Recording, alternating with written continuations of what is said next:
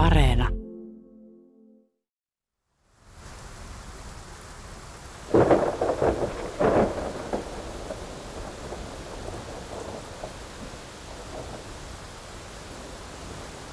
Suuri myrskyilta on käynnistynyt.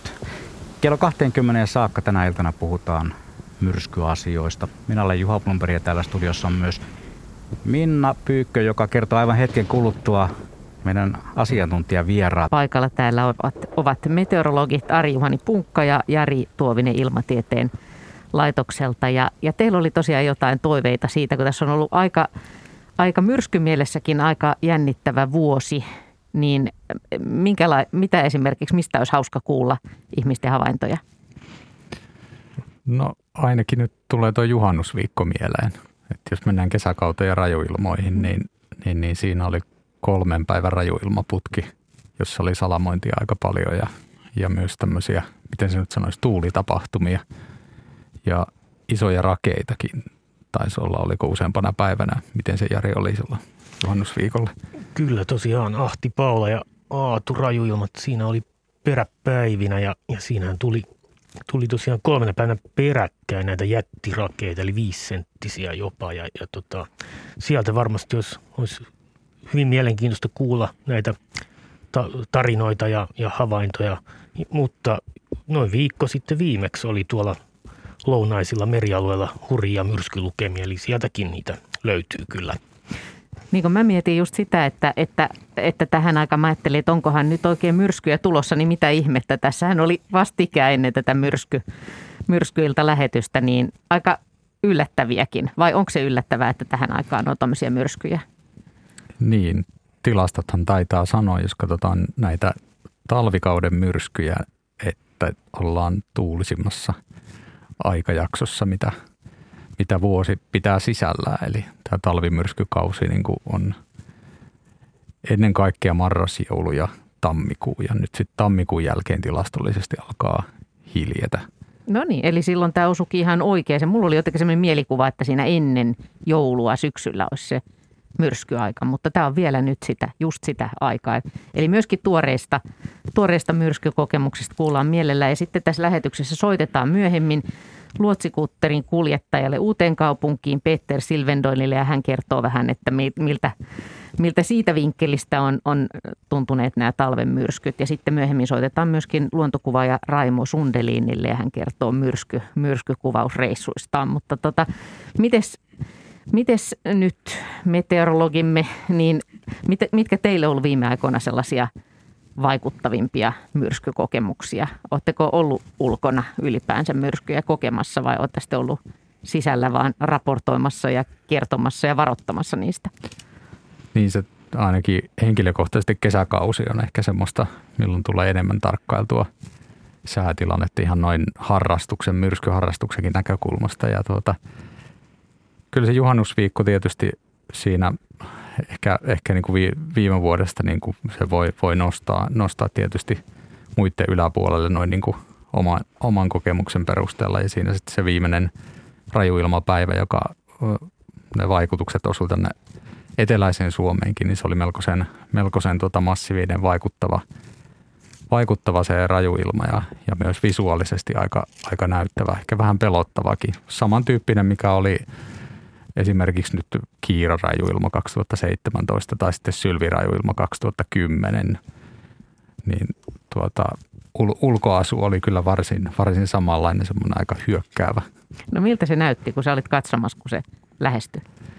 Mä olin tulla vähän sisämaan puolella, että se ei ollut enää visuaalisesti niin, niin tuota rajun näköinen siellä, mutta ehkä, ehkä tuulen näkökulmasta kylläkin, että se tuuli oli kyllä aika lailla voimakkaimpia, missä itse on ollut, ollut. Ja tota, pellolta tuli kyllä kaikkea, mitä irti lähti siinä, siinä tilanteessa, niin päin, päin näköä. Ja, ja tuota, todella kova, kova tuuli. Taisi olla tässä rannikolla, että sillä oli semmoinen, semmoinen aika, aika tuota, synkkä ja, ja tuota massiivinen se pilviseinämä, joka tuli, tuli nopeasti.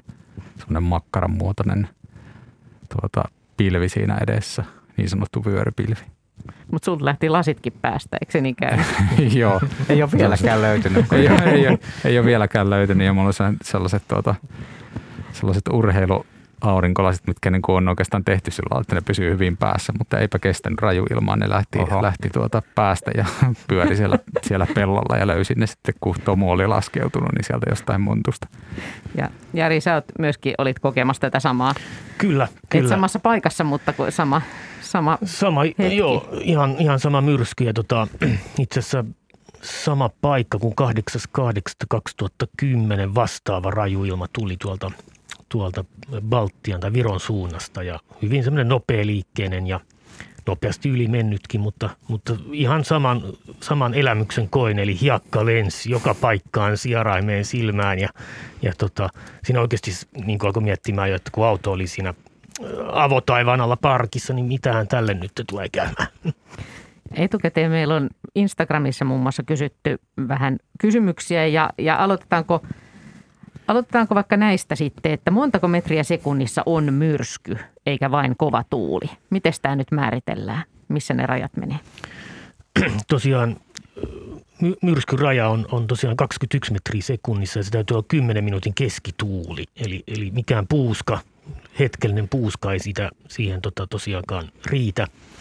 Eli tämmöisessä rajuilmassa, mistä juuri äsken puhuttiin, niin itse asiassa hyvin harvoin mitataan, mitataan sitten sisämaan puolella tai, tai harvemmin edes rannikolla sitten tämmöisiä niin ihan, ihan myrskylukemia 10 minuutin keskituulena, koska nämä tosiaan kestää vaan sen muutaman minuutin. Ja, ja toki merellä, merellä yleensä kesto on, on pitkä, tai pitkäkestoisempia nämä ilmiöt ja siellä, siellä sitten helpommin – helpommin nämä lukemat nousee korkeammiksi, koska siellä nyt ei ole sitten näitä rososta pintaa, ei ole puita, rakennuksia sillä tavalla estämässä tätä tuulen, tuulen liikettä. Ja, ja siis kova tuulihan on sitten sama juttu, eli 14 metriä sekunnissa 10 minuutin keskituuli. Ja yleensä sanotaan että nyrkkisäätönä, niin jos tota, 10 minuutin keskituuli on, on tuommoista – 5-16 metriä sekunnissa, niin silloin on mahdollista, että aletaan kokemaan näitä myrskypuuskia, eli näitä hetkellisiä myrsky, myrskylukemissa 21 metriä sekunnissa pyöriviä tuulia. No mutta entäs nyt sitten, kun vastikään koettiin näitä vieläkin korkeampia myrskypuuskia siis e, viime viikolla, eikö ne, eikö ne yli, mennyt yli 30? Joo, eli tota, siellä Lounaissaaristossa noin viikko sitten, niin siellä, siellä keskituulet pyöri pyöri tota 27-28 metriä sekunnissa ja se oli aika iso ero nyt sitten tämän keskituulen ja, ja puuskan välillä. Puuska on yli, yli 38,9 metriä sekunnissa. Ja tämä ei ole joka talvinen tai joka vuotinen juttu kuitenkaan, että, että sanotaan, että 30, 35 metriä sekunnissa puuskia havaitaan käytännössä joka vuosi jossakin myrskyssä, mutta sitten kun mennään 35 yläpuolelle, niin se alkaa olla jo sitten vähän semmoinen hieman harvinaisempi tapaus. Joo, siellä oli muun muassa tuolla pohjoisessa Pelkosenniemen Pyhätunturilla 32,3 metriä sekunnissa tämä keskituuli. Ja onko se kuin yleistä tuolla niin kuin noissa olosuhteissa? Yleensähän puhutaan, kun puhutaan myrskystä, niin se on aina, aina jotenkin mielletään automaattisesti, että se on siellä rannikolla tapahtuva juttu, mutta siis Pyhätunturilla Pelkosenniemen. Joo, kyllä ne tunturiasemat on semmoisia, taitaa olla kaikki ihan järjestää, mitä, mitä Suomessa on, on tunturiasemia, niin, niin sellaisia, että niissä myrskytuulia mitataan ja, ja hirmumyrskytuulia myös. Että jos voisi tehdä semmoista vertailua, että missä ylipäätään on mitattu kaikkein kovimpia tuulia, niin kyllä ne taitaa mennä tonne tuntureille sitten, että sieltä, sieltä löytyy tosiaan keskituulena hirmumyrskyä ja sitten puuskina yli 40 metriä sekunnissa, mutta se on tietysti niin, kuin niin semmoinen tavallaan, jos ajatellaan sitä tasasta meripintaa, löytyy vaikka kuinka paljon ja tasasta alempana olevaa maapinta-alaa löytyy paljon, niin, niin se on se niin kuin yleinen ympäristö ja ne pienet niin kuin piikit siellä, jotka on tuntureita, niin tuota, Suomessa aika matalia, matalia kohomia, mutta kuitenkin selvästi ympäristöä ylempänä, niin voisi ajatella, että ne on semmoisia niin hyvin erikoisia alueita tai, tai pienialaisia, että ne ehkä edustaa ennemminkin sitä, että mikä se tuulitilanne on sitten siellä vähän korkeammalla, vaikka se nyt sinänsä tunturillakin maanpintaa onkin. Että esimerkiksi Laukukerokittilä on semmoinen asema, jossa on tyypillisesti ainakin jollain tuulen suunnilla niin, niin, niin välillä erityisen hurjia lukemia. Meillä on ensimmäinen soittaja, mutta tämä tosiaan tähän liittyy vähän Instagramista ja toinen kysymys, että mikä on Suomen myrskyisin kunta – niin, onneksi vaan tässä kysyjän paikalla. Niin. niin. se, tämä voisi varmaan ratkaista sillä lailla, että, että muodostettaisiin semmoinen, tehtäisiin semmoinen tuota, analyysi, missä, missä tuulen nopeus laitettaisiin niin sanotusti hilaan, eli tehtäisiin semmoinen numeroruudukko ja sitten tuota, se tuuli, tota, tämä, tämä analyysi tehtäisiin riittävän pitkälle ajalle, niin kyllä sieltä joku kunta sitten, johon osuu mm. tietty määrä niitä ruutuja, on se kaikkein tuulisin, mutta jos nyt ajatellaan ajatellaan näitä kuntia, mitä Suomessa on, niin kyllähän se tuolta varmaan saaristosta löytyy sitten. No mulla tuli eka hai, Hailuoto tuli mieleen. Että, Hyvä että, ehdokas varmaan, niin. varmaan Hailuotokin ja sitten noin noi tuota, Ahvenanmaalla ja Turun Joo. saaristossa olevat alueet, niin sieltäpä se varmaan löytyy. En nyt osaa heti suoraan mennä nimemmät mikä niistä, mutta niin voisiko sitä käyttää markkinointikikkana? Niin, se onkin jo vähän vaikeampi homma. Ennen kuin otetaan ensimmäinen soittaja lähetykseen mukaan, niin kerron yhden liikennetiedotteen.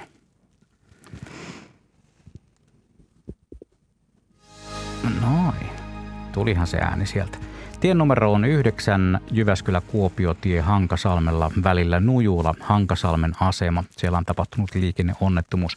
Siis ensi tiedote liikenneonnettomuudesta tielle 9 Hankasalmella välillä Nujula Hankasalmen asema on tapahtunut onnettomuus.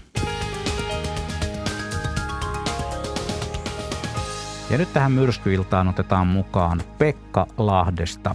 Terve Pekka. No hei hei ja terveisiä kaikille kuuntelijoille. Siihen, mikä on myrskyisin kunta, niin minun villiveikkaus olisi Enon tekijä ja perustelen tätä seuraavalla eh, kertomuksella. Niin vaeltelin aikanaan tyttäreni kanssa tuolla käsivarressa aika useana keväänä ja, ja tyypillisesti meidän matka sattui siihen toukokuun alkuun ja niinpä kerran olimme sitten taas menossa sinne ylös ja pääsimme iltapäivällä tuonne Norjan puolen Lossun kämpälle. Kaikki, jotka siellä on liikkunut, tietää, missä Lossun kämppä on. Ja kävimme sinne majaksi. Tarkoituksena lähteä aamulla sitten liikkeelle. Tai, mutta silloin illan aikana alkoi nousemaan kova tuuli ja siinä samaan aikaan tuli sitten sinne moottorikelkka piha ja sisälle tuli mies, joka ei ollut ihan täysin ajokunnossa sillä hetkellä ja sanoi, että, että tota, hän on vähän kevyillä eväillä ja pyysi sitten ruokaa meiltä ja me annoimme syömistä hänelle ja hän kävi nukkumaan ja seuraavana aamuna tämä kaveri sitten heräsi ja ei puhunut kuin ruotsia enää, sitten ei tullut suomen kieltä. No se päivä meni taas samalla, se myrsky jatkui edelleen, se oli niin kova, että esimerkiksi vessaa siellä ei voinut mennä muuta kuin konttaamalla, että ei ollut mitään asiaa yrittää pystys mennä. Ja, no sitten seuraavan yön jälkeen tämä mies puhuu enää Norjaa ja No siinä tietysti keskustelee, kun hän ilmaisi, että hän haluaa lähteä pois sieltä. Ja rupesin tenttaamaan, tenttaamaan tätä miestä, kun näiden varusteiden takia, että hän on poromies tuosta haltin takaa. Ja uskalsin sitten sanoa hänelle, että sen kun menet vaan, ja varovasti. Ja no tuossa sitten tuli mieleen, että kun tyttäreni kanssa pohdittiin sitä, että minkälaisia kielisiä ylipäätään voi liikkua ja kuka siellä liikkuu. Ja meidän myös poromiehet on tietysti semmoisia, jotka sen homman hallitsevat täysin, mutta mit, minkälaisia tuulennopeuksia siellä voi olla sit, että, että tämä oli niin ainutkertainen eh, tilanne silloin, kun me jäimme, me olimme kolme päivää siellä kämpällä sitten, kun ei voinut kerta kaikkiaan Aakion kanssa lähteä hiihtämään, niin minkälaisia nopeuksia siellä voi tulla, että Niistähän tuli äsken vähän tuossa puhetta jo ennen, ennen tätä soittoa, mutta että mikä siellä voisi olla semmoinen maksiminopeus? Aika hurja toi, että konttaamalla vessaankin sitten, niin hyvin kuvaa. Joo. Joo. Joo, jo, no, siis oma kokemus kertoo sen, että jos joutuu, en, en, ei nyt ole kovin monesta tilanteesta, missä on ollut äärimmäisen voimakas tuulikokemusta, mutta sen verran just havaintoa siitä, että milloin pysyy pystyssä ja milloin alkaa tehdä vaikeuksia, niin jos joutuu konttaamaan, niin silloin puhutaan kyllä tuulen nopeudesta, joka menee sitten jo pitkälti yli 30 metrin sekunnissa. Varmaan ollaan siellä jossain 40, 40 huitteissa hyvinkin. 30 metriä sekunnissa on semmoinen tuuli, että jos siinä ei ole hirvittävän suurta vaihtelua siinä tuulen nopeudessa, että se puhaltaa aika tasaisesti sitä 30 metriä sekunnissa, niin siinä pystyy kyllä etenemään sillä lailla, kun hyvin varovasti menee, tuo tepsuttaa menemään, niin pääsee kyllä menemään. Joutuu tietysti etunojaa ottamaan aika rajusti, jos menee vastatuuleen.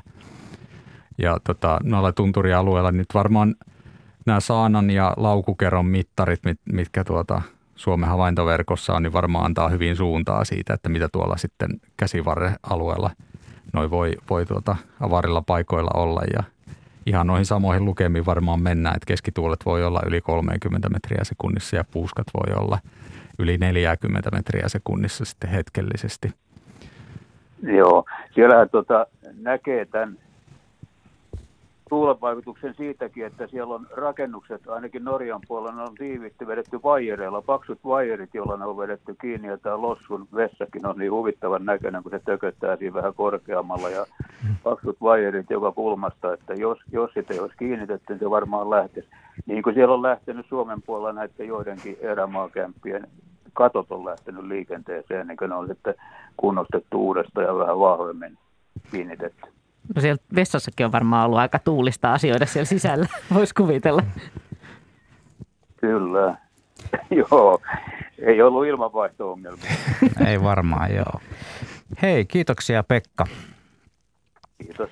Tämä myrskyilta on puhelimitsekin avattu ja olen toki kuullut erilaisistakin olosuhteista, missä on jouduttu menemään konttaamalla vessaan, mutta ne ei ole välttämättä liittyneet myrskyyn.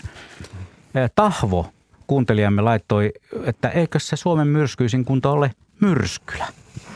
Tahvo, ihan mahtavaa. Kiitos tästä viestistä. Jatketaan. 0203 17600 on puhelinnumero.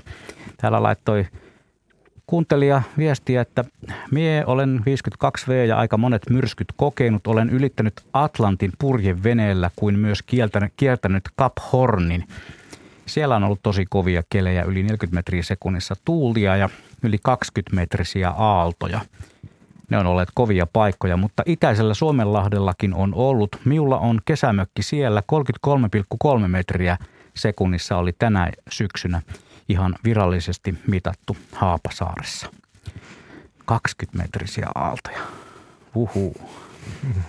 Näitä muuten suuria aaltoja voi käydä katsomassa Yle Luonnon Facebook-sivuilla ja tota, sitten myöskin Yle Luonnon nettisivuilla. Täällä on erinäköisiä. Esimerkiksi Kari Ruffen Nurmen video, joka on kuvattu veneestä noin 10-12 merimailia Viron rannikon pohjoispuolelta, jossa on ihan valtavan kokoisia, kokoisia aaltoja, joiden korkeus on sitten kasvanut, kasvanut yllättäen. Juhannusmyrsky, joka iski päälle purjehdusrupeaman loppuvaiheessa ja, ja sitten tosiaan – tosiaan siellä on muitakin myrskykuvia sinne, sinne, sieltä voi käydä lukemassa ihmisten myrsky, myrskytarinoita. Mutta jos vielä näitä Instagram-kysymyksiä käydään läpi, niin tämä on nyt varmaan teille aika vaikea, mutta miten kalat ja muut vesieläimet reagoivat kovaan myrskyyn vai ovatko ne tietoisia siitä? Ehkä sitä voi miettiä, että miten syvälle, miten syvälle se myrsky vaikuttaa sinne mereen. Pahan piste. Pahan piste, niin, pahan piste. Niin, ja menee ehkä vähän ohi jo. Niin, no se, sen verran ehkä niin tämä menee nyt hyvin, hyvin pieni, pieni, pieni knoppi, mutta tuota, ei, ei ne veden eläimetkään osaa ihan kaikkeen varautua, kun tuota, välillä niitä kaloja sataa tuota, tämmöisestä voimakkaasta ukkospilvestä maalle. Mm-hmm. Eli sekin silloin on kyse siitä, että siellä on mennyt tämmöinen veden päällä voimakas trombi, joka, joka sitten sieltä, sieltä tuota pintavedestä nyt sitten nostaa kaikkea, mitä siellä on, niin ylös ja sieltä voi sitten tulla muun muassa kaloja. Kuinka paljon pitää puhaltaa, että rekka lentäisi ilmaan? No se aika paljon vai mitä? Tämä kuulostaa joltain Twister-elokuvan. Niin, niin kuulostaa. Tämä kuulostaa kyllä sellaiselta. re- rekan se pinta-alahan on, on aika tärkeä siinä ja onko siinä sitten niin kuin lastia, lastia juurikaan. Että tyhjä, tyhjä iso, isokokoinen rekka, niin tota, jos, jos tuuli niin kuin yksi, kaksi, muutama metri sekunnissa hyppää sinne jonnekin, jonnekin tota, no 30 siis hirmumyrskyluokkaa 30, yli 33 metriä sekunnissa, niin se voi riittää, että se rekka kaatuu jo. Mm. Mutta sitten varmaan niin kuin tarvitaan, jotta se niin kuin lähtisi siitä lentoon, niin, niin tota, sitten sit varmaan niin kuin tarvitaan vähän semmoista, niin kuin, semmoista pyöretuulta, eli vähän semmoista trombi- tai tornadomaista nostetta siihen mukaan. Että, että siis paljon nä- näkee, että noita rekkoja kaatuilee tuolla moottoriteiden varsilla, kun – vaikka siinä, sehän on ihan oikea tapa, niin kun tulee tämmöinen rajuilma, niin pysähtyy siihen tien sivuun, mutta sitten ei mitään tehtävissä, jos se, jos se suunta on just se mm. niin vast, vastaan siihen, että, että se, siinä on valtava pinta-ala, niin se tosiaan rekka lähtee kaatumaan siitä. Ja tuosta mutta edellisestä kysymyksestä vielä siitä havainnosta, että tosiaan valtamerillä, niin, niin tota, siellähän ne aallot voi olla tosi hurjaa. Niitä aikaa on joutuu näitä risteilijäaluksiakin vaikeuksiin, ihan, ihan merihätään.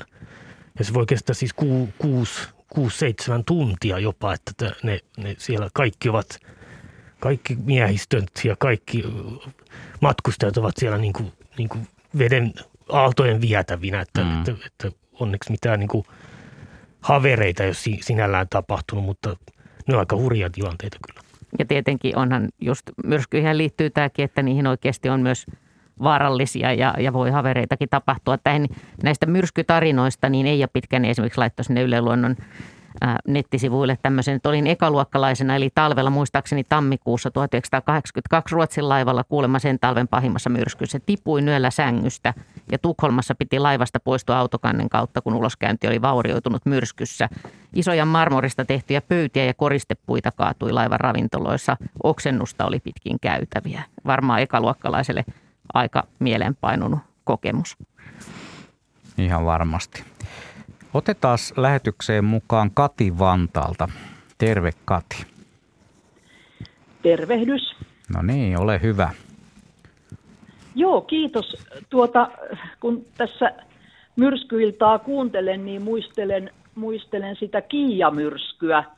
Oliko se 2018 vai hetkinen, myöh- ehkä myöhemmin. Ja, ja tuota, sellaisesta kysymyksestä, kun, kun tuota, olin silloin juuri sinä päivänä, meillä täällä Vantaalla on semmoiset Helsingin keskiaikapäivät tuolla, tuolla kirkonkylässä, jossa on vanhoja isoja puita ja siellä oli sitten, sitten telttoja ja, ja pitkä tapahtuma. Ja aika pitkään muistaakseni meidän järjestysmiehet seurasivat tätä myrskyn tuloa ja kaikki saatiin kyllä alta pois sitten, kun tapahtuma päättyi, mutta muistan, kun ajelin kotiin, kotiin piti vielä kaupassa käydä, niin kun menin kauppaan, niin kaikki oli vielä ihan hyvin, mutta tuota, sitten kun tulin kaupasta, niin ajattelin, että uskallanko mä lähteä enää kotiin ajamaan.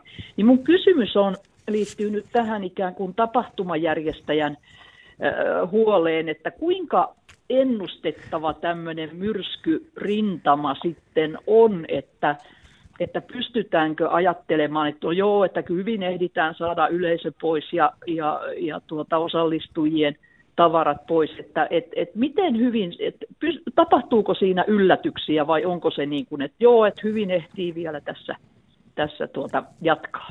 Se on hyvä kysymys meteorologeille ja varmasti kiinnostava. Mites, soitellaanko teille paljon ja kysellä, että, että, että onko myrskyjä tulossa tapahtuma-aikaa? Kyllä, siis tämmöistä, tämmöistä tapahtuu paljon ja, ja tota, tietenkin meillä on hyvä, hyvä tota, tämmöinen viranomaisyhteistyö eri viranomaistahojen sekä sähköyhtiöiden ja, ja, ja muiden ö, yhteiskunnan tärkeiden e-, elinten kanssa annetaan niin kuin tämmöistä ennakko, ennakkovaroitusta usein, usein, siis useimmiten se on noin, noin vuorokaus puolitoista ennen, ennen tilannetta. Tietenkin on, on tota tapauksia, milloin, milloin tota tämmöinen ennakointi on, on heikompaa ja, ja tota epävarmuus on paljon suurempaa. Eli me yritetään pitää se kynnys mahdollisimman niin kuin korkealla siitä, että, että tietenkin yksi hyvä esimerkki, jos täytyy mennä niin kuin vähän ajassa taaksepäin, on tämä Tapani-myrsky – se, se pystyttiin niin kuin ennakoimaan jopa neljä-viisi vuorokautta etukäteen ja sehän, sehän oli kyllä yksi, yksi semmoinen myrsky, joka jäi hyvin, hyvin mieleen tuossa, tuossa tota, reilu kymmenen vuotta sitten.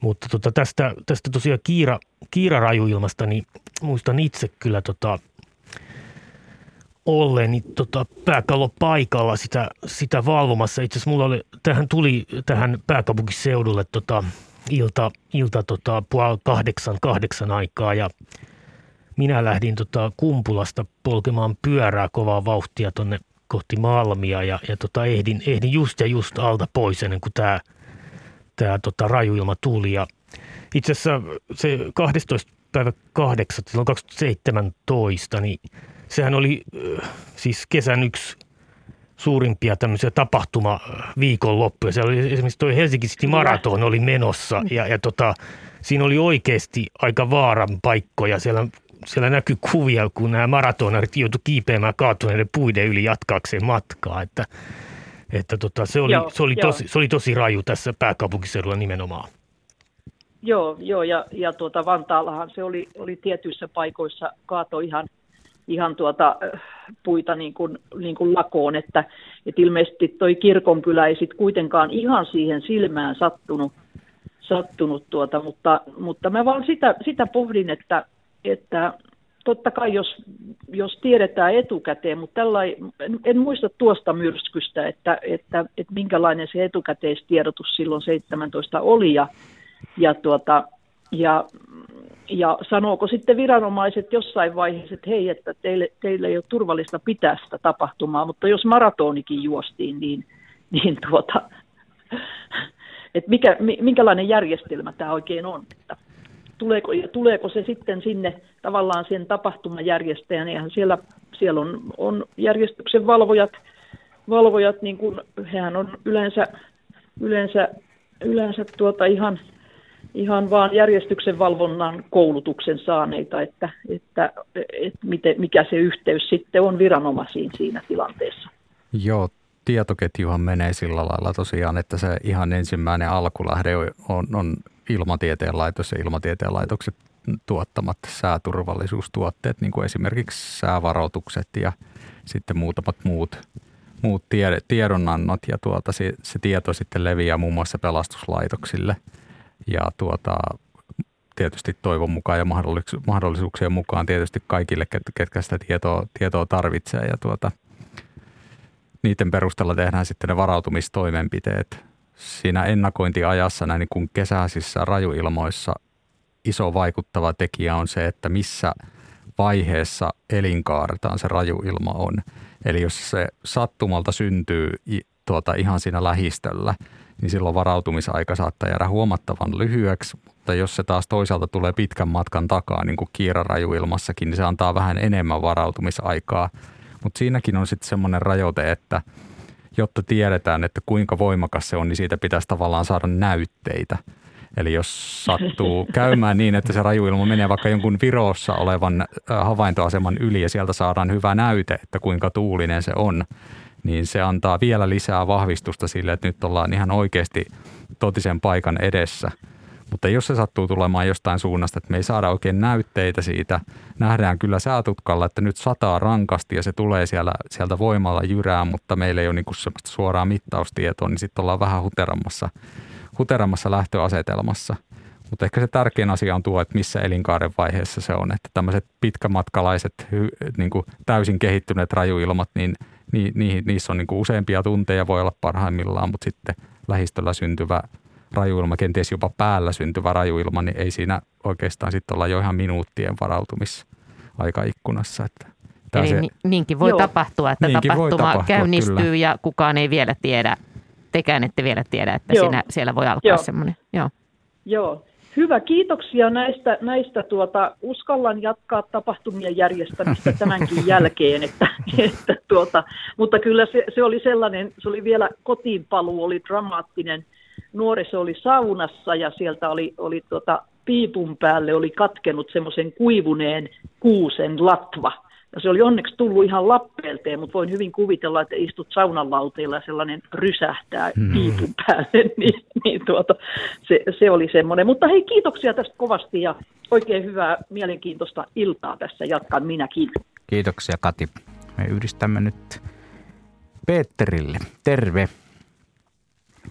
No terve, terve. Hyvä, eli siellä on siis luotsikutterin kuljettaja Peter Silvendoin uudesta kaupungista ja, ja sulla, on, sulla on kokemuksia, ihan tuoreitakin kokemuksia myrskystä siis sieltä vesiltä käsin. Joo, kyllä vaan. Kyllä näitä talviaikaa, niin se tahtoo myrskyllä sitten loka, marras, joulu, tammi, helmi. Tai oikeastaan joulu, tammikuu on ne pahimmat – ja nyt kun ei ole talve oikein ollut, niin myrskyjä on ollut kyllä aika monta.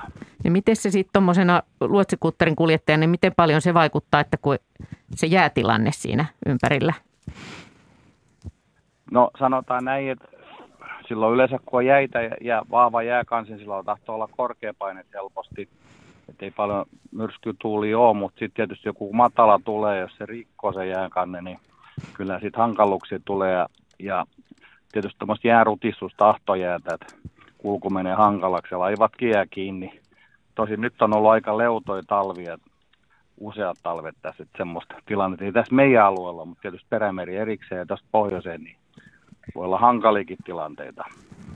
Missä päin olet kokenut semmoisia hurjimpia, hurjimpia säitä? No kyllä ne ihan varmaan tässä ihan Uudenkaupungin edustalla, Isonkarin ulkopuolella, niin kunnon myrsky, kun se lykkää kauan tuolta luoteesta, tulee iso meri, niin varmaan ne rajuimmat sitten on, on ja tietysti ykkös, jos on ykköshommissa, mä oon välillä siellä tosin aika harvoin, niin jos on kova etelä lounastuuli, niin sinnehän tulee koko Itämeri. Et, tota, on oma, oma, oma maustes kyllä, että joo.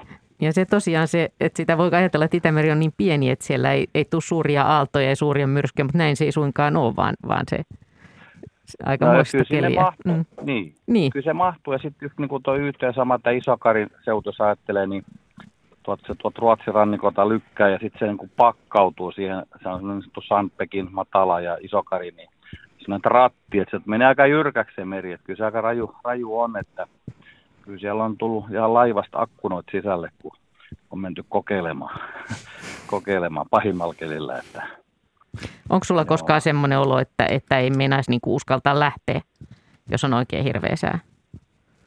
No sanotaan, että ei, ei varmaan ei enää. Olen aika kauan tehnyt näitä hommia, mutta kyllä se silloin se ensimmäiset viisi vuotta, niin kyllä se hiukan semmoista purjalta tuntui, mutta onneksi oli noita vanhempia ammattimiehiä opastamassa ja kertomassa, että ei tässä mitään ole, annetaan mennä vain.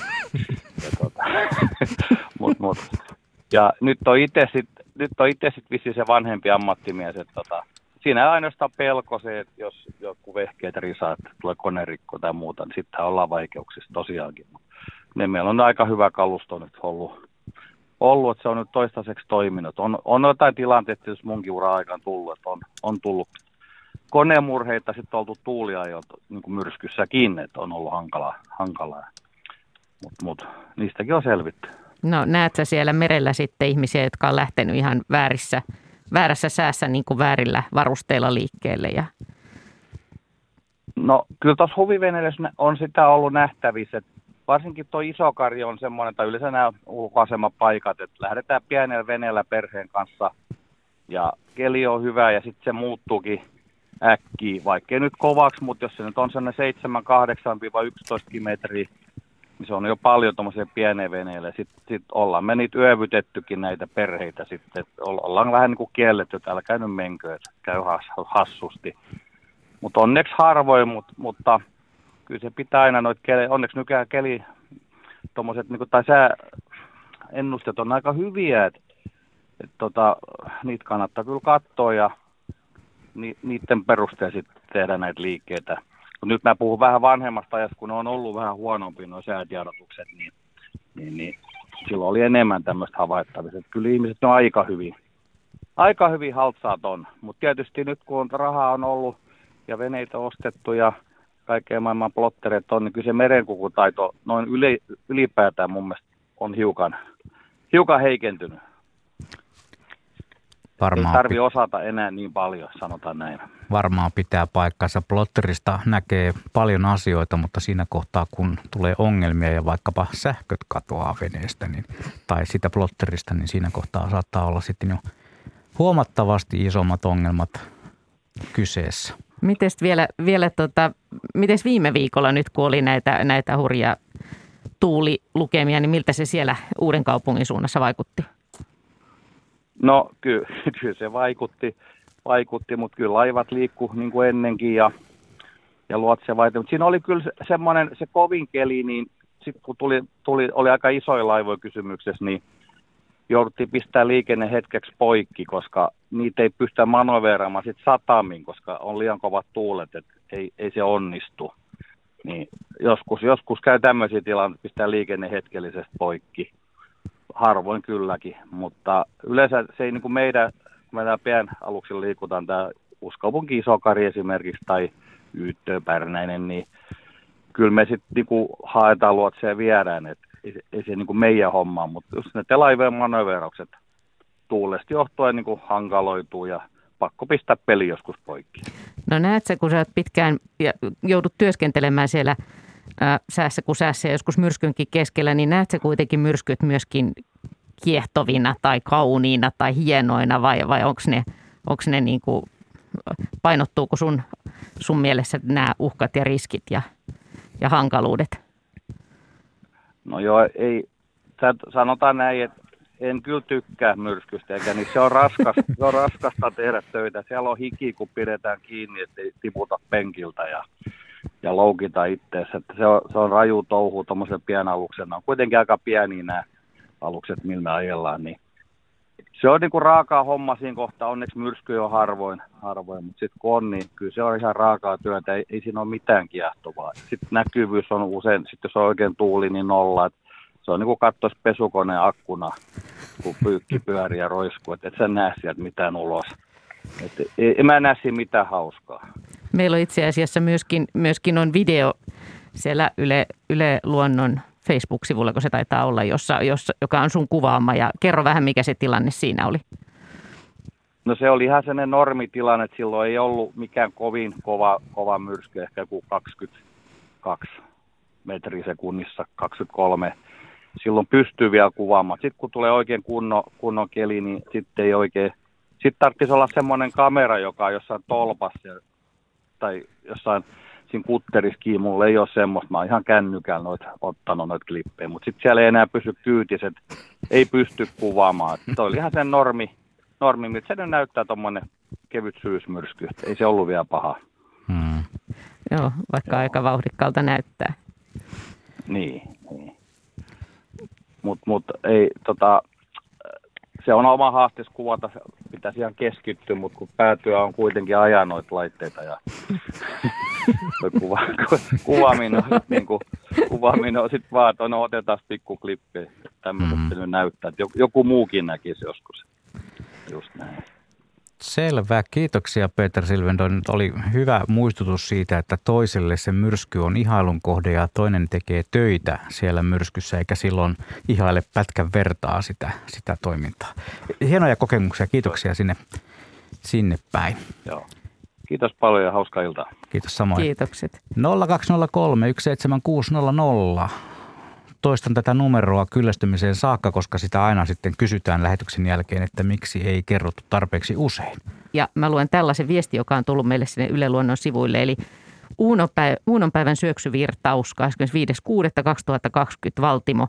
Myrskybongarina oli huikea, mutta todella pelottavaa, kun kyseinen myrsky osui kotimme kohdalle. Seurasin ikkunasta solun lähestymistä ja tuulen yltymistä, kunnes sanoin äänen, että nyt näyttää pahalle ja siirryin pienen lapsen kanssa keskemmälle taloa. Ikkunoista näkyy pelkkää valkoista kohinaa, oksat lensivät talon seiniin ja repivät hyönteisverkot tuuletusikkunoista riekaleiksi. Antenni repeytyi talon katolta, kaksi puuta kaatui talon vierestä, autotalli pihalla pyörähti katolleen. Ison konesuojan seinä kaatui ja satoja hehtaaria metsää lakosi kuin niitettynä. Pitkäaikainen haave kokea syöksyvirtaus, trombi tai vastaava ilmiö toteutui, mutta en näin läheltä halua kokea uudestaan. Tämä Kirsi-Maria Virkkunen lähetti tämmöisen, tämmöisen tarinan ja kyllä kuulostaa tosi hurjalta. Mä muistan aikaisemminkin oli jotain tarinoita, niin joku kuvasi, että se on vähän kuin saisit pesukoneessa sisällä. Joo, näin se on. Tuntuu, että sieltä niin kuin, tuota, sade tulee niin kuin alhaalta ylöspäin. Mm. se on sitä, ilma liikkuu joka suunta. Eli syöksyvirtaus. Joo, tässä itse asiassa kaivoin, kaivoin tuosta havaintojakin, niin siellä nämä on monesti paikallisia. Välillä saattaa olla niin, että me puhuin niistä näytteistä, että saadaanko me niin havaintoasemalta näytteitä. Tässä tilanteessa saatiin Kajaanin lentoasema 27,4 metriä sekunnissa puuska mitattu, onko tämä ilta kuuden aikaa. Hmm. Näytteet olisi kiva juttu siinä kohtaa, kun tosiaan odotellaan sitä myrskyä. Se vähän tälle maalikon, maalikon mielestä se vähän naurattaa, että miten voi myrskystä saada niin. näytteitä niin. ikään kuin etukäteen, että ennen kuin se osuu kohdalle. Vielä ehti, jos on oikein sukkela tähän lähetykseen ennen merisäätä mukaan ja näin sukkelasti toimi Teo Soomussalmelta. Terve. Kyllä, kyllä. halo Loita, terve. Terve, terve. Juu, ole hyvä.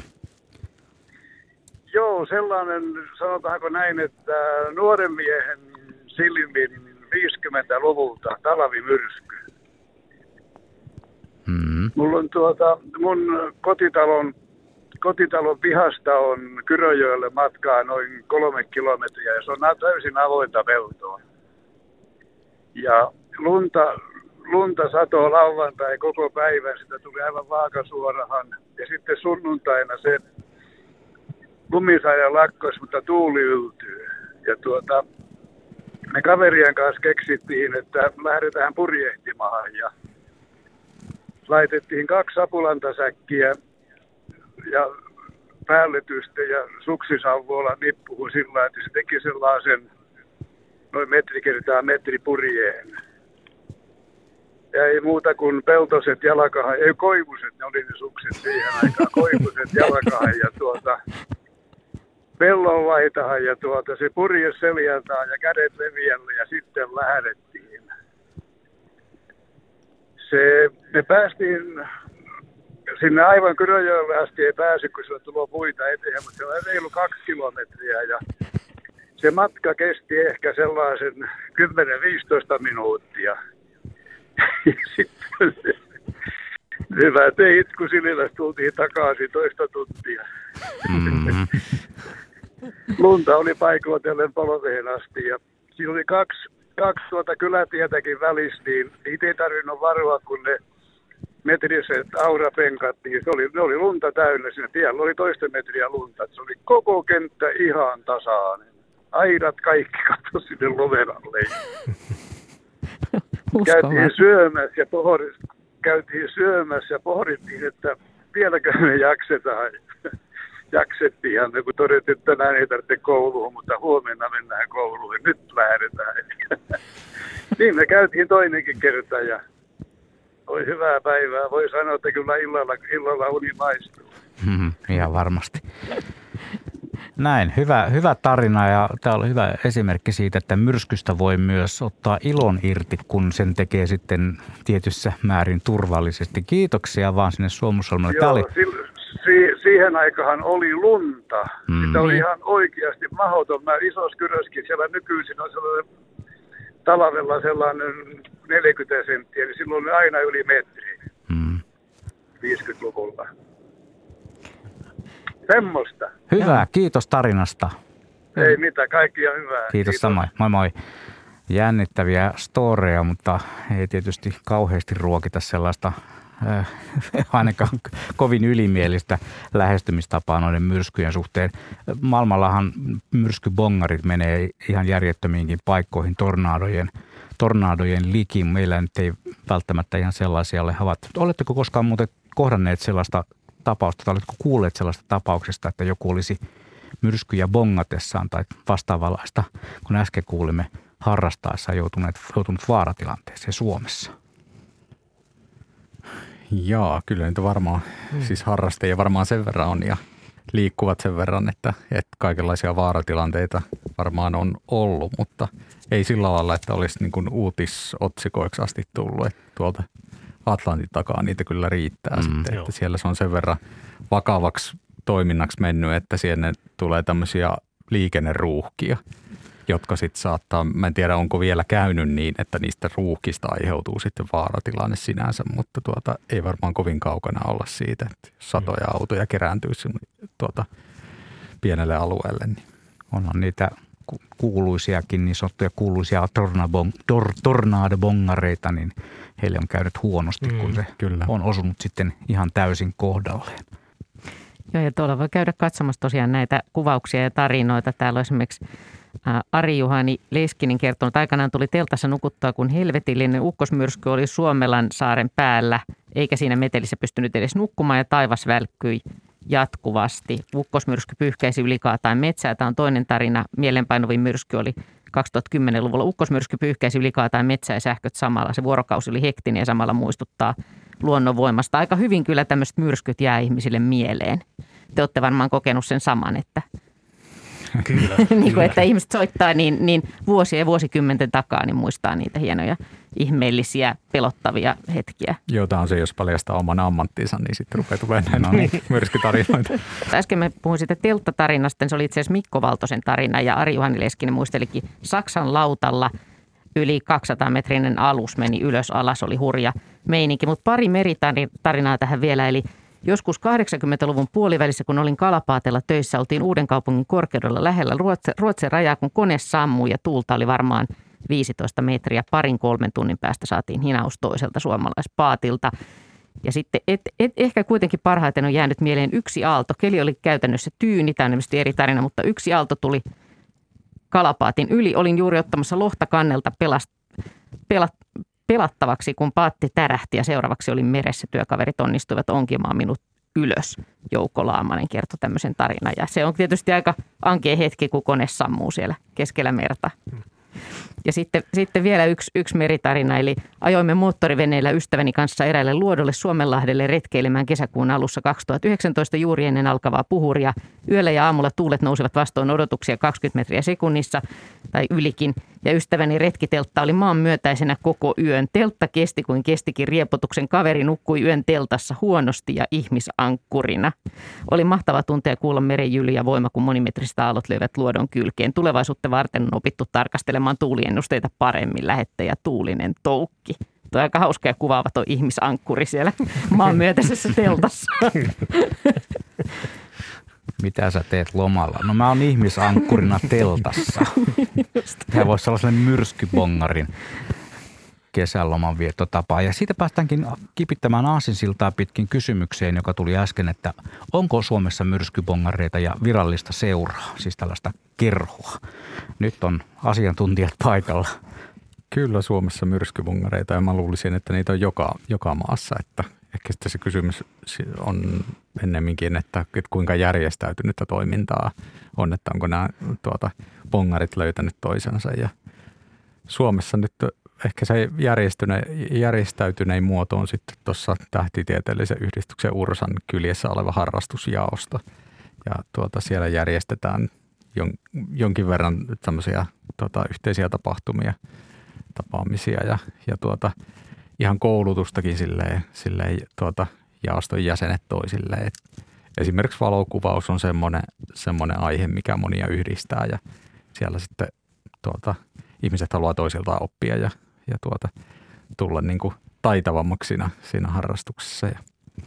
Mutta sähän oot itsekin vähän myrskybongari, eikö niin, Ari joo, Juhani joo, kyllä ja on, on käynyt aina silloin tällöin siellä, siellä mukanakin ja tuota, on, on sitten niin kuin – tarjonnut sitä ehkä semmoista niin kuin jonkinlaista meteorologista opastusta siellä, että, että miten luetaan sääkarttoja ja näin poispäin, niin otetaan, otetaan näistä ennusteista siihen harrastukseen hyötyä.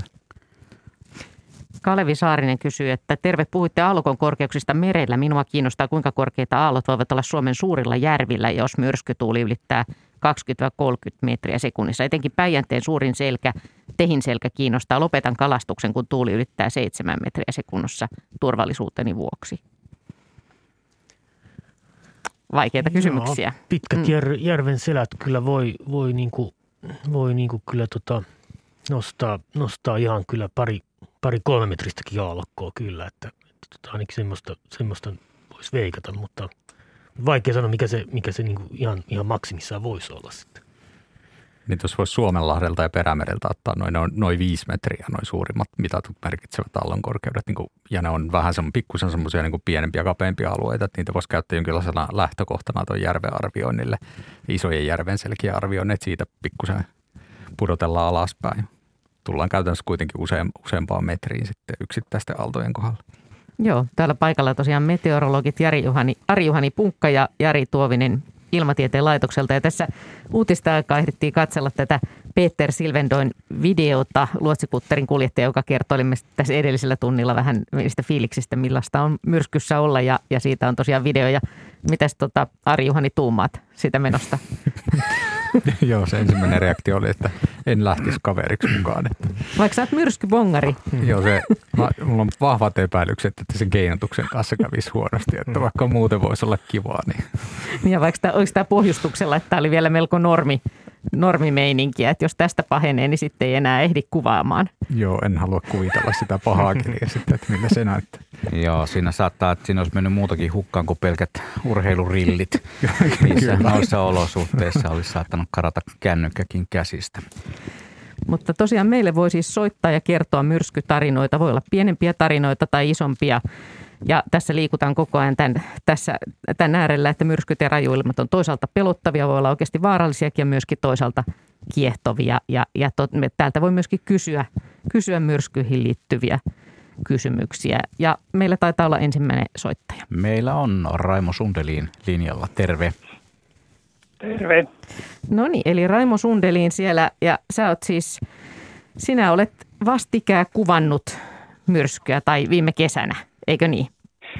No siitä on siis tota, Aila-myrsky. Aila-myrskyä Syys- puolitoista vuotta niin, sitten. 17, niin, puolitoista vuotta sitten, 17.9.20. Ja sä oot itse Silloin asiassa, oli- sä oot luontokuvaaja ja oot kuvannut siellä Raumalta etelään päin sitä koko alueen alueella ja tota, oot tehnyt tätä, kuvannut luontoa siis parinkymmenen vuoden, vuoden ajan ja myöskin siis myrskyjä. 45 vuoden. 45 vuoden ajan jopa. No siinä on muutama Joo. myrskykin ehtinyt, ehtinyt kohdalle. Mut, Kyllä. mutta miten Mut sitten, se on- niin, sitten oli tämä Aila-myrsky ja sitten sä päätit lähteä sitä kuvaamaan. Niin, mä päätin lähteä sitä, kun mä olen monta myrskyä niin sanotusti kuvannut, mutta mitä enemmän on kuvannut, sitä enemmän on oppinut. Eli voi, voi näin sanoa, että myrskyn kuvaaminen on kaikkea muuta kuin yksinkertaista. Se on mun mielestäni merellisen luonnonkuvauksen vaikeimpia asioita, saada semmoinen kuva, että se näyttää myrskyltä eikä, tyrskyiltä. Eli pitää ehdottomasti ennakoida, kierrellä ja, ja tuntea paikkoja, mihin mennään, kuunnella säädetiedotuksia. Tärkeää on tietää, mistä suunnasta tuulee, eli mistä, mistä päin aallot tuulee, että kuvataanko aaltoja vastaan vai, vai sivuaallokkoa ja kuvataanko samanaikaisesti sitten vasta valossa vai sivuvalossa, niin ne on erittäin tärkeitä asioita, jos haluaa saada semmoisen myrskykuvan, mikä, mikä, mikä sanotaan, mikä näyttää todella myrskyltä. Et se ei ole ollenkaan, ja kaiken lisäksi sen jälkeen vielä täytyy olla hyvä onni, koska myrsky, hyvässä myrskykuvassa mun mielestäni myöskin taivaan kuuluu tukea sitä meren, siis nythän puhutaan koko ajan merimyrskyistä, niin taivaan pitää tukea sitä meren tilaa, eli pitää olla niin sanottuja valospotteja tai semmoisia pilviä, jotka näkyy, että ne on myrskypilviä. Ja useimmiten myrskyn aikana sataa, jolloin siis myrskykuvat ei latistuu samoin kuin sen takia, kun jos on täysin pilvistä, niin se vie valoja pois. Et siinä on niin hyvin monta eri tekijää. Ja täytyisi löytää vielä semmoinen paikka, missä niin kuin klassisessa maisemakuvauksessa on etuala, keskiala, tausta. No Suomessa, jos menet ulkosaaristoon ja yrität kuvata, jo pääset löydät sen, sen saaren, niin siinä pitäisi olla vieressä semmoinen saari, missä on joku majakka tai jotain muuta. No ei semmoisia ole ihan todella muutama paikka. Tai sitten vielä, jos haluaa saada, että siinä se meri näyttää niin niin sanotusti komealta, niin se tarvitsisi olla jonkun semmoisen eh, paikan kohdalla, missä on myöskin matalikko, jolla siinä muutenkin jo myrskyävässä meressä olisi tänne mahtiaalto myöskin mukana. Et mä sanoisin, sanon näin, että valmistautuminen ja semmoisen paikan löytäminen ja sitten kun tietää, että nyt tulee semmoinen keli, niin pakkohan sinne on mennä, niin kuin esimerkiksi Ailamyrsky oli tämmöinen, että meillä täällä kylmäpiiläessä keskituuli oli aamulla 7, jos 29,8 ja puuska 34,6 ja kaikki oli muuten ihan kohdallaan, mutta silloin oli hiukan turhan hämärää ja päivän aikana ei ollut kuin muutama valospotti, mutta kyllä silti niin vaikuttavin myrsky, missä mä olen ollut ja muutama kohtuullisen hyvä kuvakin. No niin, eli sä lähdit vartavasti sitä sitten kuvaamaan, niin miten olit sitten asemoitunut ja miten pysyit itse pystyssä ja pystyit huolehtimaan siitä, että, että on turvallista? No mä tietysti, kun olin kuullut säätiedotuksen, niin lähdin, sanotaan, ei nyt ihan vuorokautta, pu- puoli vuorokautta aikaisemmin saari, ulkosa, ulkosaaristoon ja tota, mutta se oli si- sillä tavalla, en mä sano yllätys, mutta et kun oli yli 30, niin ei ollut mahdollisuus mennä niin kuin kallion okalle ottamaan kuvia, vaan piti piti mennä tyrnipensaiden suojaan tai matalien leppien suojaan tai siirtolöhkarien suojaan, koska se kyllä satakiloinen mies niin oli kevyttä tavaraa. Et vaikka vielä jotenkin olisi pysynyt pystyssä, mutta ei voinut ottaa sellaista asentoa, että olisi ottanut kuvia. Ja toisekseen niin totia, juuri nämä pärskeet, että ei, ei voinut vasta-aallokkoon kuvata missään tapauksessa, koska linssihän oli heti merenpärskeiden tota, peittämä. Että kyllä siinä on niin kuin hyvin, hyvin monta asiaa. Ja tietysti vielä, että valotetaanko niin, että yritetäänkö pysäytyskuva vai yritetäänkö pidemmällä valotuksella, että saadaan näitä, miten sanotaan, sen pehmeitä, mutta kuitenkin myrskyjä näkyviä. siinä, on, siinä on yllättävän paljon erilaisia asioita, jotka täytyy tietää hallita, jotta saa kunnollisen myrskykuvan. No sulle varmaan ei tarvitse kysyäkään, että sun mielestä myrskyt on myös niin kuin komeita ja kiehtovia, mutta kuvaile nyt tämmöinen onnistunut kuva, niin mit, mitä siinä, siinä sun onnistuneessa kuvassa sitten, sitten oli? No ens, joo, no ensiksi tuohon tota, se, että niin kuin toi Petteri Silventynyt tuossa puhuit, totta kai siis tämä on aivan eri asia, kun sinne mennään tässä tarkoituksessa, ollaan rannalla ja tiedetään, että ollaan niin sanotusti turvassa tai mennään veneellä töihin, niin ne on ihan, ne on niin kuin ihan eri, eri asia. Mutta just siinä, siinä pitää olla tämä, niin kuin mä sanoin, pitää olla hyvä valo. Eli valo, valo antaa si, ni, niiden äh, näille harjan, har, aaltojen harjalle, joko ne on sitten se kirkkaa valkosi, kun, kun valosuihku tulee, tai sitten on otettu vähän vastavalo, jolla se meren vihreys näkyy niiden aaltojen läpi ja sitten siellä pitää taustalla olla joku. Mulla on esimerkiksi tässä tapauksessa, mulla on kylmäpihla ja majakka ja se on hyvin oleellinen siinä kuvassa, että siellä myrskyn takana kaukana on jotain et, ettei se ole pelkkää tyhjää Ja taivas on myöskin, voisi sanoa, että samansävyinen kuin mitä meri. Niin siinä, siinä mä koen, että tota, se näyttää myrskyltä eikä tyrskyltä. No onko se nyt tyytyväinen, onko myrsky nyt kuvattu vai vieläkö sitten no, seuraavassa myrskyssä pitää lähteä? No jos nämä on tämmöisiä, että kymmenen vuoden välein tulee mun löytämille paikoille oikean suuntainen tuuli, eikä sitten ole tota sadetta samanaikaisesti ja niin edelleen, niin kyllä mä melkein väitän, että kyllä mun myrskykuvani on otettu. ja silti ne voi sattumalta tulla, niin kuin tiedetään, niin ei se sitä tarkoita, että jos viimeksi oli oikein kunnon myrsky puolitoista vuotta sitten, niin seuraava voi tulla kymmenen vuoden päästä ja se voi tulla ensi viikolla. No ei ehkä ensi viikolla, mutta vähän kauempaa. Mutta tota, nyt kyllä siis, siis ehdottomasti mä sanon vieläkin, että se on vaikeimpia saaristokuvauksen maisemakuvia kuvia, että saa kunnollisen myrskykuvan. Ja sen takia niitä, niitä arvostaa itse kuin myöskin muiden ottaminen. Esimerkiksi Kaius Hedeströmin kuva joskus kahdeksi tuulla jäänyt mieleen 31,2 metriä. Tai Luhda Jorman kuva taas tuntureilta, missä tuommoiset raippakuuset on ihan vinossa. Tai sitten tässä metsän tarinassa Hannu Siitosen siis elävä, elävää kuvaa tämmöisestä syöksyvirtauksessa, missä koivut oli ihan, ihan luokilla ja katkeilivat ja niin edelleen, niin sen takia myrs, myrskykuvat jäävät mieleen, jos joku on onnistunut. Kiitoksia Raimo tästä. Varmasti herätti monessa myrskybongarissa, myrskykuvaajassa kateuden häivää saattoi olla. Ja meillä, on, meillä on tullut luvassa, luvassa myös tuo luonnon, luontokuvausilta. Luontokuvausilta se oli muistaakseni 9. päivä helmikuuta, jolloin voimme tätäkin asiaa hieman ehkä pohdiskella siellä lisää. Kiitoksia Raimo joka tapauksessa soitosta. Joo. No niin, hei vaan. Joo, kiitoksia teille. Joo, hei.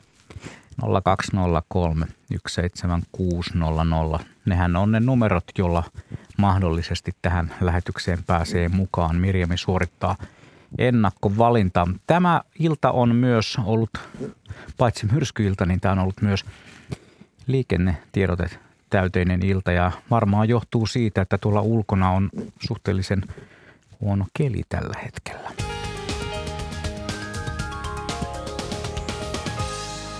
Tällä kertaa ensimmäisessä tiedotteessa tien numero on neljä, Lahden väylä Helsinki, välillä Kehä Ykkösen liittymä, Porvoon väylän liittymä – siellä on onnettomuus. Tämä on siis ensitiedote liikenneonnettomuudesta tielle 4 Lahdenväylä, Kehä Ykkösen liittymän ja Porfoon väylän liittymän välisellä osuudella on tapahtunut onnettomuus. Niin ikään tiellä kolme, Hämeenlinnan väylä Helsinki, Kehä Ykkösen liittymä, Kannelmäen liittymän välisellä tieosuudella on myös tapahtunut liikenneonnettomuus ja tämä on siitä ensitiedote. Ja kerrotaan vielä, että Lempäälän tie Tampere siellä Lahdenperän kadun kohdalla Sellin jakeluaseman kulmalla liikennevalot ovat epäkunnossa.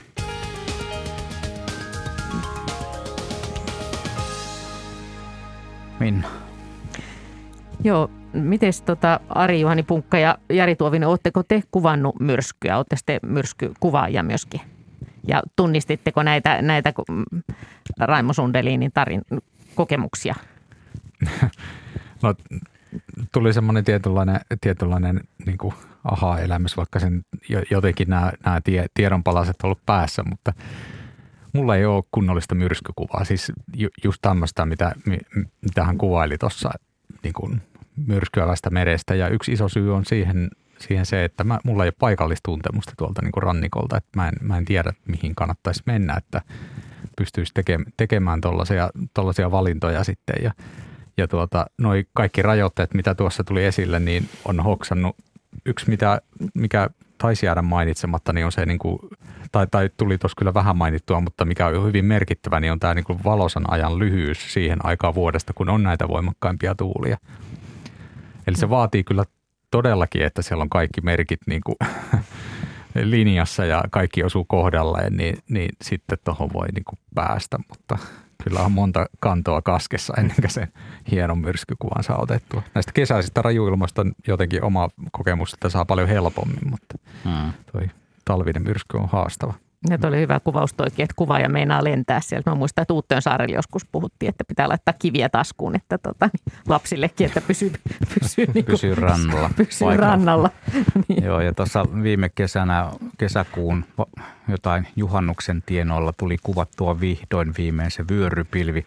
Silloin aikanaan monta vuotta takaperin, kun sellainen vyöryi Helsingin yli, en ollut paikalla ja jäi, se jäi kaivelemaan – ja viime kesänä sitten onnistui itse asiassa parinkin kertaa, mutta se juhannuksen tienoilla, muistatteko te päivämäärän, milloin se vyörypilvi meni Helsingin Joo. ja eteläisen Suomen yli. Aiheuttiko se kenties jonkinlaista myrskytoimintaa? Kyllä, se oli se aatun, aatunpäivä 23.6. Silloin, silloin oli aika moni ihminen tässä studiossakin ottamassa kuvia niitä sieltä, sieltä peltojen reunoilta – Puhutaan muuten vähän noista nimistä, että tässä on nyt puhuttu, tullut erilaisia nimiä esiin, niin miten siis myrskyt saavat nimensä ja kuka päättää, että mikä nimi se on ja milloin se myrsky saa nimen ja milloin se ei sitten saa nimeä? Joo, mä itse asiassa kiirasin tähän ylös, että on kiirat, uunot, no Tapani on mainittu ja, ja tota, no Helena Rajuilma ei ole vielä sanottu, mutta Ahti, Paula ja Aatu tältä kesältä on tullut, tullut jo mainittu. Eli, eli tosiaan ehkä, ehkä voisi käyttää esimerkkinä tuota noin viikon takasta tilannetta, eli tätä, just tätä lounaisrannikon voimakasta, voimakkaita myrskylukemia. Ja tota, sehän oli tonin päivä. Ja ensimmäinen kysymys, mikä me siinä siis tietenkin tai nousee esiin, on se, että onko, onko tonin päivänä ollut aikaisemmin myrskyä. Eli, eli tavallaan katsotaan almanakka kalenterista sen päivän, kun tapahtuu tulee vaikutuksia vai tuleeko vaikutuksia, niin sen päivän ensimmäinen nimi otetaan siitä ja sitten pohditaan, että, on, että onko tämä tarpeeksi vaikuttava tämä myrsky. Eli yleensä sitä nyt ei sitten etukäteen useinkaan voi tietää. Vain muutama tämmöinen e, erityistapaus, kuten Tapani myrsky nimettiin e, etukäteen. Mutta tosiaan nimeäminen tapahtuu niin pääsääntöisesti sitten jälkikäteen, koska ei tiedetä, että kuinka laajoja tai, tai paikallisia ne vaikutukset tulee olemaan.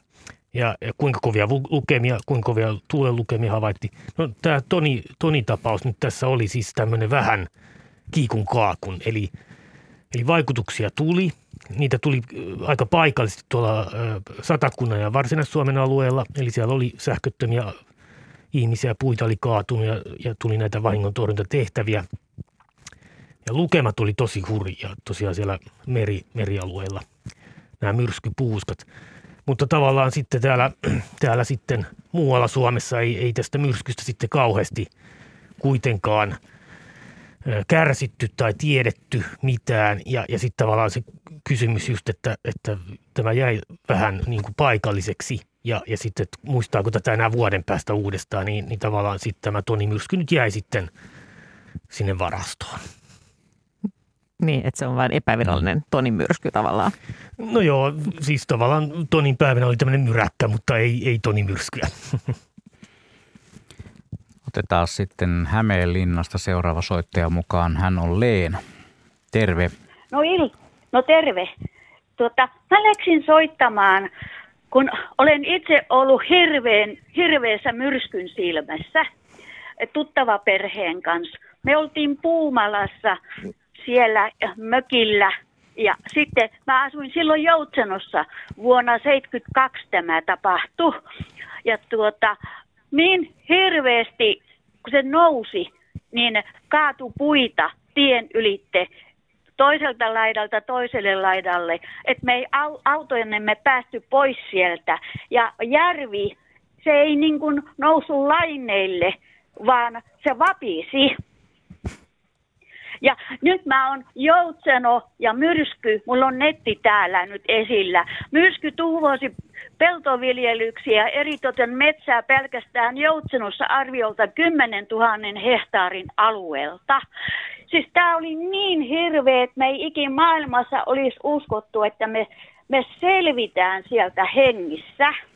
Ja tästä on tehty sitten myrskypatsas Puustinen tai Puur, Puurtinen teki myrs, myrskyn johdosta muistomerkin Joutsenon kunnan siihen keskustaan. Kolme hevosta ravaa ja hirveä iso myrskypilvi on takana. Te voitte näitä, tämä on todella, tämä on vakava asia oli silloin. Tämä ei ollut nypräämistä. Menkää, kattokaa ja tarkistakaa tiedot. Mulla ne on ainakin täällä netissä. On kyllä kuulostaa, että siinä on ollut kyllä varmaan aika, aikamoinen, aikamoinen niin kuin epätoivoinen tunnelma, että miten tästä, tästä hengissä selviää. Onko tämä meteorologille tuttu tämä? Joo, kyllä tämä kyseinen tapaus kuuluu näihin isoihin tai isoimpiin rajuilmoihin, mitä niin kuin sanotaan lähivuosikymmeninä on Suomessa ollut.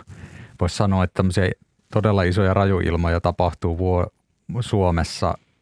Ei tietenkään kaikki osu samalle paikalle, mutta jos katsotaan koko maata, niin ehkä kerran pari vuosikymmenessä ja tämä on varmaan se 70-luvun isoin tapaus.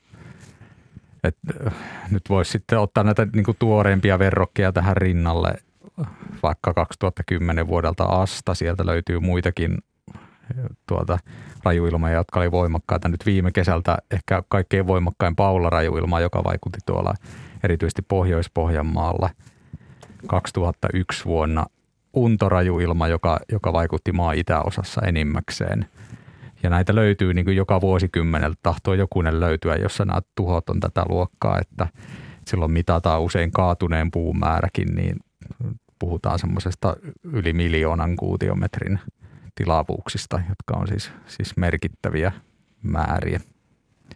Haluatko Jari jatkaa tuosta 72 no, tapauksesta mä mietin vielä? vaan, että on, onko tällä nimeä, onko minkä päivän mukaan tämä oliko tätä?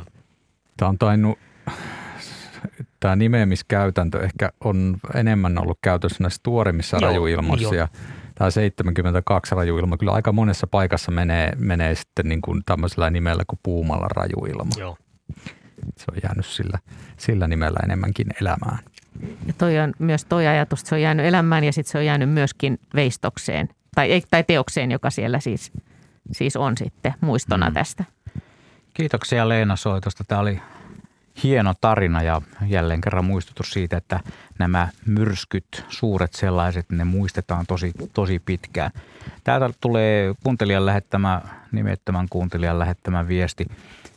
Oma ikimuistoinen myrskykokemus tapahtui 70-luvulla Vanajan selällä purjehduskilpailussa, jossa kevytveneillä kilpailtiin. Oli kaunis keskikesän helteinen sunnuntaipäivä ja aamusta hyvin heikkoa tuulta – Puolen päivän jälkeen näimme, että pohjoisesta nousee ukkospilviä. Pilvet näyttivät yllättäen tulla selän yli etelään. Ennen myräkkää oli vanajan selkä lähes peilityyni eli pitkäveteinen purjehdussää. Yhtäkkiä näimme, kun osa veneistä lähti kiintämään aallotonta järven selkää kovaa vauhtia. Hetken ehdimme varautua tuuleen, mutta niin vain kiepsahti veneemme nurin. Sitten alkoi kova raesade. Muistan, kun ylösalaisen veneen pohjan päällä pitelin käsi ja pääni päällä suojana, kun rakeet piiskasivat.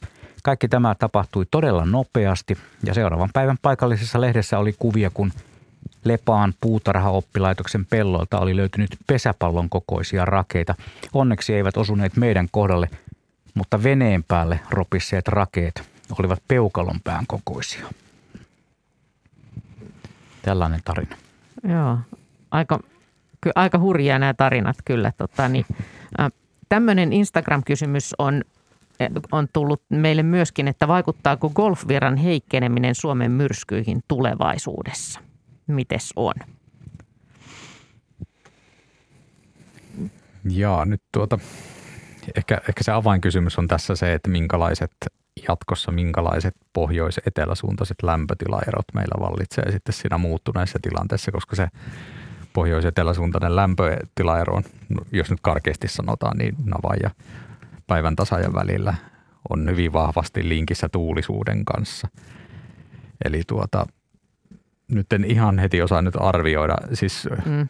konsensus on, on se, että golfvirta ilmeisesti vähän heikkenee, mutta tuota, sitten muut asiat, mitä ilmastonmuutokseen mm. liittyy, niin ne on sen verran voimakkaita, että, että tuota, ylöspäin ne lämpötilat niin kuin tahtoo tuossa, tuossa sitten hiljalleen hiipiä. Ja noin ylipäätään ilmastosimulaatioissa niin tuulisuuden suhteen niin ei ole läheskään niin voimakkaita signaaleita havaittavissa kuin lämpötilan suhteen. Eli tuulisuuden lisääntyminen, jos sitä tapahtuu, niin on hyvin vähäistä. Ehkä merkittävämpi juttu noin Suomen tuuliolojen ja tuulen vaikutusten kannalta on roudan väheneminen – et sen aina niin kun, kun tullaan tähän eh, niin kun tuulen vaikutuksia ilmastonmuutokseen, niin aina itse haluan nostaa sen esille, mm. että roudan väheneminen on se oleellisin juttu. Nyt on esimerkiksi sellainen tilanne, että meillä on routaa oikeastaan koko maassa ja nyt se on jo nähty, että kun tulee voimakasta tuulta, niin se ei läheskään niin paljon aiheuta vaikutuksia kuin sitten esimerkiksi syksyllä, kun routaa ei ole nyt tämä meni golfvirrasta routaan näppärästi, mutta niin kuin, se tuot, ei haittaa niin, tässä. Ehkä, en... ehkä kuitenkin niin kuin, kun puhutaan ilmastonmuutoksesta ja tuulisuudesta, niin ton, mm. haluan tuoda esille Joo. sen routa, roudan muuttumisen. Entäs sitten nyt tähän talviaikaan, niin, niin äh, mikä kaikki näihin talvimyrskyihin vaikuttaa? No ehkä viime aikoina nyt on, on vähän niin kuin enemmän nostanut päätään tämä talvisää ennustamisessa ylipäätänsä, niin kuin, jos ajatellaan niin suursäätilaa koko pohjoista pallonpuoliskoa, niin tämä, tämä niin sanottu polaaripyörre, joka on tuolla stratosfäärissä 15-50 kilometrin korkeudessa, eli siis meidän ilmakehämme yläpuolella siellä hyvin korkealla. Tämmöinen matala paine, voimakas matala paine, johon, johon sitten syntyy voimakkaiden lämpötilaerojen juuri näiden navan ja päivän tasaisen lämpötilaeron johdosta sitten kun aurinko painuu talviaikaan hyvin matalalle ja siellä tulee se yö, ikiyö siellä pohjoisilla leveysasteilla, niin, niin tota, sinne tosiaan muodostuu tämmöinen hyvin voimakas matalapaine ja ne tuulet kiertää sitä, sitä polaaripyörrettä siellä navan päällä 60-70 metriä sekunnissa. Ja mä oon itse, itse niin yrittänyt tavallaan hahmottaa, hahmottaa siltä, että se on tavallaan semmoinen muuri, muuri, joka pitää sen kaikista kylmimmän ilman siellä niin kuin navan, navan tota, sisällä tai sen muurin sisällä. Ja se muuri on tavallaan niin kuin pyörii vinhasti sen, sen matalapainen ympäri. No aina silloin tällöin, siis ei, ei joka talvi, siis tämä talvi on nyt semmoinen esimerkki, että tätä, tämä, tämä polaripyörä ei ole hajonnut useampaan osaan – mutta sanotaan, että useampana talvena, ehkä noin joka toinen talvi, se jossain vaiheessa talvea sitten tapahtuu. Eli siinä vaiheessa tämä muuri tavallaan hajoaa useasta eri kohtaa tai se madaltuu niin paljon, että kylmä ilma pääsee valahtamaan täältä navoilta kohti sitten keskileveysasteita. No se ei välttämättä nyt sitten kauhean, kauhean niin kuin etelään pääse, ehkä Keski-Euroopassa yleensä pysähtyy. Mutta ehkä nyt viime aikoina hyvänä esimerkkinä on tämä, tämä Kreikan ja Turkin lumisateet ja kylmyys siellä. Eli sinne on valahtanut nyt tota, varsin, varsin kylmää ilmamassaa ja tota, Tosiaan tämä, tämä talvi on sikäli, sikäli poikkeava, että, että tosiaan tämä, että tämä on seurattu nyt tiiviisti, niin se ei ole hajonnut siellä. Mutta sitten kysymys kuuluu, että miksi meillä on kuitenkin hyvin talvista. Hmm. Niin se, se vastaus kuuluu siihen niin, että, että se, se polaaripyörteen keskus on sen verran lähellä meitä. Eli, eli tota, silloin kun me ollaan tavallaan sen muurin sisäpuolella, niin me ollaan siellä kylmässä, kylmässä ilmamassassa ja sitten tosiaan – täällä pohjoissa vallitsee kylmä pohjoisvirtaus. Se pakkanen voi kiristyä 15, 25, 30, 30 asteen tianoille. Mutta esimerkiksi tuossa alkuviikosta, viikonvaihteessa, pari päivää sitten oli tämä voimakas föönvirtaus. Ja me oltiin just tämän, niin kuin, tämän muurin taas tällä lämpimällä puolella. Ja se muuri oli hyvin korkea ja se, siis hyvin voimakas virtaus kävi tässä, tässä nyt sitten Pohjois-Atlantilta Pohjolan yli itään. Ja, ja tosiaan Esimerkiksi tuo Utsiolla mitattiin plus 6 astetta, joka on, joka on jo tota harvinainen lukema tähän aikaan vuodesta siellä. No niin, tämä oli mielenkiintoinen sana, uusi sana, suorastaan tämä polaripyörre. Siitä ei hirveän montaa vuotta ole vielä puhuttu, mutta minkälainen kysymys mahtaa olla Latella, joka soittaa meille Vaalasta? Terve Late. Terve, terve. Itse asiassa soitan Revollehelta, mutta meillä on Vaalassa tuo toinen talo, mikä on ollut kesämäkkinä, niin siellä vaikkaan 6-7 vuotta sitten tuli semmoinen ihme myrsky, en tiedä mikä se oli, mutta minä lähdin kauppaan, kävin siellä ja ei tiennyt mitään myrskystä eikä mistään. Sitten kun mä tulin kotia päin, niin oli tien päälle kaatunut puu. Ja tuota, sitten piti kiertää toista tietä kauppa sitten sinne, niin tuota, se myöhemmin huomasi, että siinä oli semmoisen parisan metrin levyeltä kaatunut muitakin puita sieltä niin tuota, rantaan päin, niin nämä, että oliko se nyt trompi vai oliko se semmoinen syöksyvirtaus vai mikä hitto se on? Hyvä kysymys. Tässä onkin hyvä erotella vähän, että mitä, mitä nämä termit niin tarkoittaa. Niin trombissa on pyörivä tuuli ja syöksyvirtauksessa on silleen aika lailla tiettyyn suuntaan, yhteen suuntaan menevä tuuli. Ehkä lievästi siinä matkan varrella kaartuva harvina, harvin, har, harvinaista ehkä se, että se olisi nyt ihan niin kuin luotisuora. Että pikkusen se tietysti kaartuu, mutta luonne on näillä tuulilla hyvin erilainen. Ja se tietysti vaikuttaa sitten siihen vahinkoon. Et, jos, jos puhutaan nyt semmoista kohtalaisen voimakkaasta trombista, niin, niin, niin sen jäljiltä tahtoo useimmiten olla niin, että ne tuota, kaatuneet puut on sitten e, aika paljon sille hujan hajan vähän eri suuntiin kääntyneitä. Ehkä siellä mihin suuntaan se trombi on ollut menossa, niin, niin, niin sitten liikesuunnassa ehkä oikeassa reunassa saattaa olla vähän semmoista taipumusta, että ne puut on samaan suuntaan kaatuneita, mutta noin muuten sitten voi olla enemmän hujanhajan ja sitten tämmöisessä syöksyvirtauksessa taas tahtoo käydä niin, että puut kaatuu samaan suuntaan tai lähes samaan suuntaan. Mutta nyt on huomannut sen, että kun jos, jos saa kuvauksia tämmöistä vahinkojäljestä, niin aina sanotaan, että puut on hujan hajan – vaikkei ne olisikaan. Eli kun semmoisen näkee semmoisen jäljen, niin se näyttää, että täällä on kaikki ihan hujan hajan, mutta sen verran on itse tehnyt tuolla aikoinaan noita kenttätutkimuksia, on käynyt vahinkojälkiä tutkimassa.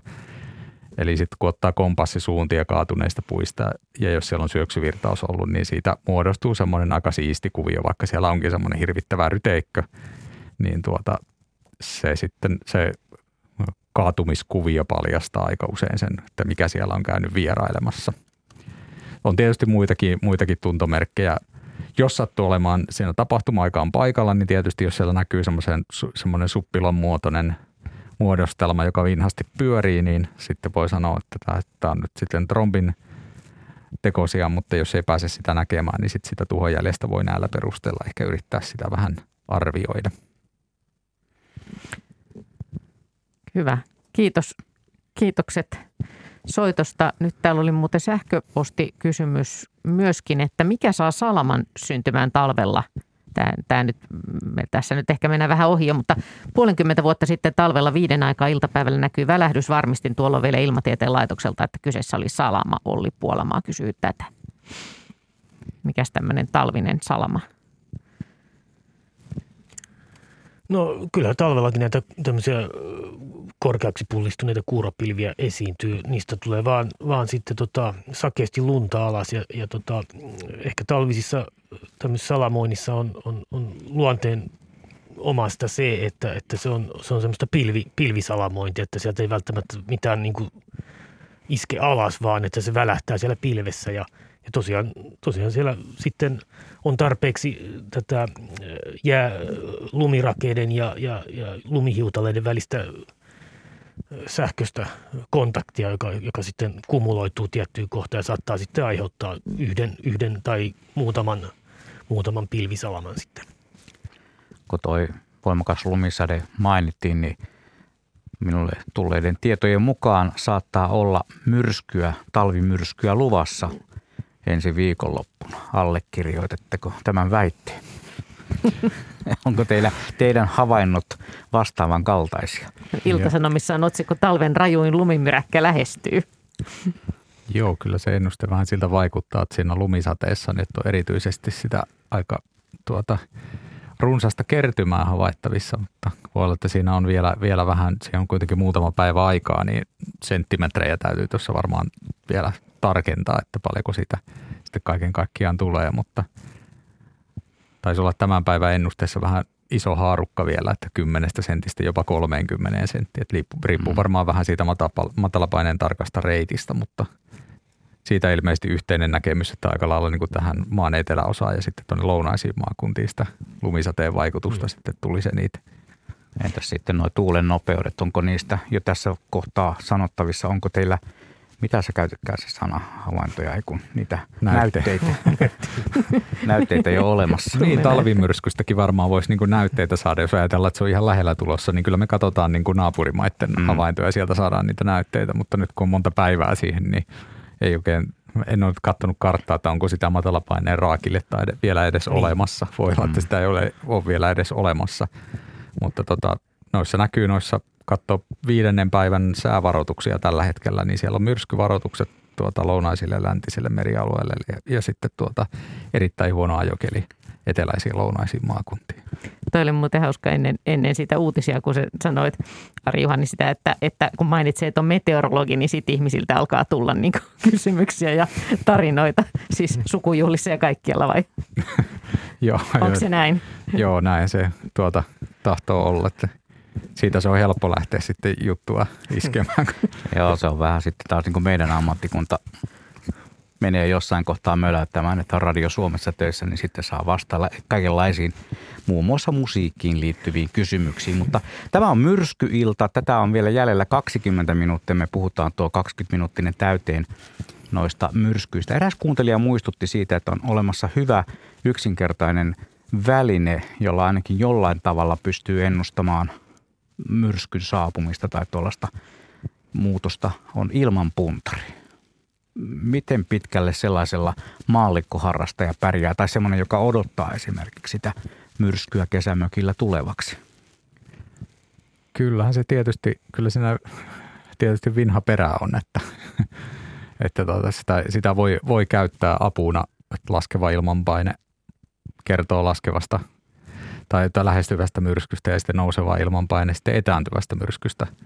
Mutta tuota, siihen tietysti vaikuttaa, että miten se ilmanpaine sitten sillä paikalla kehittyy, niin aika monikin asia se matalapaineen reitti ja onko se sitten syvenemässä vai täyttymässä se matalapaine ja näin poispäin, mutta se on ihan, muistan joskus, joskus tuota koululaisena seura, seuralle niin tuota, tämmöistä kotiilmapuntaria, kyllä se ihan tuota, semmoinen mielenkiintoinen mittalaite kotona on, että ei sitä tarkkaa ennustetta saa, mutta on se niin kuin ihan mielenkiintoista seurattavaa kuitenkin, että kyllä se, jos on oikein kalibroitu ilmanpainemittari ja toimiva, niin tuota, ihan, ihan se kiva mittalaite siinä, missä lämpömittarikin. Juuri näin ja nykyään tietysti saa suhteellisen edullisesti semmoisia omia sääasemia rakenneltua kotiin muutamalla kympillä tai reilulla satasella saa kaikenlaisia lukemia. Mutta niistä ei tällä kertaa sen enempää. Otetaan Juho Helsingistä mukaan lähetykseen ja öö, siltä on vähän vastaanotin auki. Pistätkö kiinni Juho sen, niin ei saada vätvätystä aikaan tähän lähetykseen. Joo, Mut, nyt se on pieni. No niin, hyvä. Kiva, kun soitit meille päin. Minkälaista tarinaa sinulla? Minulla on semmoista kysymystä, että kun oli tuosta ukoilmasta kyse, että oli tuossa toissa vuonna se raju ukoilma täällä Helsingin, Helsingin päässä, että olisi ollut siihen kysymystä, että yleistyykö nämä ukonilmat ähm, ilmastonmuutoksen myötä ja tuleeko meille useimmiten tämmöinen ennankina, ennankinaistyyllinen keli, eli tulee sadetta ja, ja ukkosmyrskyjä ja sitten noita kovia ilmoja, mikä tulee neutoja talvia, mikä onko nämä yleistymassa golfvirran heikentymisen myötä? Siinä olikin laajoja, laajoja kysymyksiä. Itse asiassa ensi viikolla ilmastoillassa myös näitä teemoja käsitellään, mutta minkä, mitäs, miten, miten tulee muuttumaan, muuttumaan sää? No tietenkin lämpimää ilmaa mahtuu, mahtuu enemmän, enemmän niin vesihöyryä, että se on niin kuin yksi semmoinen tekijä, joka pystyy, pystyy periaatteessa niin kuin vahvistamaan näitä, näitä tota, tai ainakin sitä kautta pidentämään, milloin näitä, näitä rajuilmoja voi esiintyä. Että ehkä nyt y- yksi esimerkki se, että, että tota, yleensä nämä kaikkein kolme tukkosta esiintyy, esiintyy tota, heinäkuussa Suomessa – heinäkuun alkupuolella niin kuin hyvin, hyvin vahvasti, mutta, mutta tota, vi, no viime, viime kesänä nyt oli nämä, nämä juhannusviikon rajuilmat, käytännössä kaikki kesän rajuilmat oli siinä. Mutta tota, sitten tietenkin nämä ilmasto tämmöiset tutkimukset on myös osoittanut sen, että välttämättä siis, siis se, mikä myös on näille, näille rajuilmalle niin tärkeää, on, on siis se ilmakehän ympäristö vallitseva niin kuin tuulikenttä tai tuulisuus, niin se saattaa itse asiassa heiketä jonkun verran. Eli, eli siellä on siis niin kuin puolesta ja vastaan näitä, näitä tekijöitä. Jos niitä nyt aletaan niin kuin summaamaan yhteen, niin se, se, se lopputulos voi olla aika niin kuin, niin kuin semmoinen neutraali. Mutta noista, noista, noista, noista rakeista, jos haluaa halu vielä mainita, kun itse, itselläni niin se on kaikki, kaikki lä, lähinnä sydäntä, niin, niin tota – lämpimämmässä ilmastossa, niin tota, siis ei pelkästään tämä pintalämpötila nouse, vaan myös täytyy muistaa, että se, se lämpötila siellä kerroksissa pinnan yläpuolella myös lämpiä. Eli tavallaan se lämpötilakerros, missä, missä mitataan se nolla lämpötila, niin se on nousussa koko ajan ilmaston lämpemisen myötä. Eli tämähän on sitten niin kuin uhka tämmöisille niin kuin heikoille raekuuralle, jossa tulee semmoisia pikkurakeita – herneen kokoisia rakeita. Eli ne, ne saattaa sitten niin kuin seuraavien vuosikymmenien aikana sitten muuttuu entistä useammin semmoisiksi vesikuuraksi, eli, eli ne, ne tota, ehtii sulaa ennen maahan tullessaan. Mutta toisaalta ehkä sitten tämmöiset äärimmäiset raekuurot tavallaan sitten tämän vesihöyryn lisääntymisen kautta niin voi, voivat, voivat ehkä aavistuksen niin kuin lisääntyä. Niin, niin tuossa jos jatkan vielä, niin tuo on varmaan semmoinen, että pitää ottaa ehkä tarkastelu jokainen ilmiö erikseen. Otetaan salamointi erikseen, rankka sade erikseen, voimakas tuuli, eli tässä tapauksessa syöksyvirtaukset erikseen, isot rakeet. Ja ihmettelisin kovasti, jos kävisi niin, että niissä kaikissa tapahtuisi jonkinlainen samantyyppinen kehitys. Sillä varmaan todennäköinen lopputulema on se, että jossain ei tapahdu mitään, joku yleistyy, joku ilmiö tai sen osa-alue saattaa jopa harvinaistua. Että se riippuu just tästä, että mikä, mitä tekijöitä siellä, siellä tota, on näköpiirissä uudessa ilmastossa, että se niin kuin lämpenevä ja ilmakehän lisääntyvä kosteussuuntaus niin on, on aika selvä, mutta tuo varmaan, mitä Jari mainitsi, noin virtausolot on semmoinen, mitkä sitten määrittelee osan niistä lieveilmiöistä, että miten niille käy.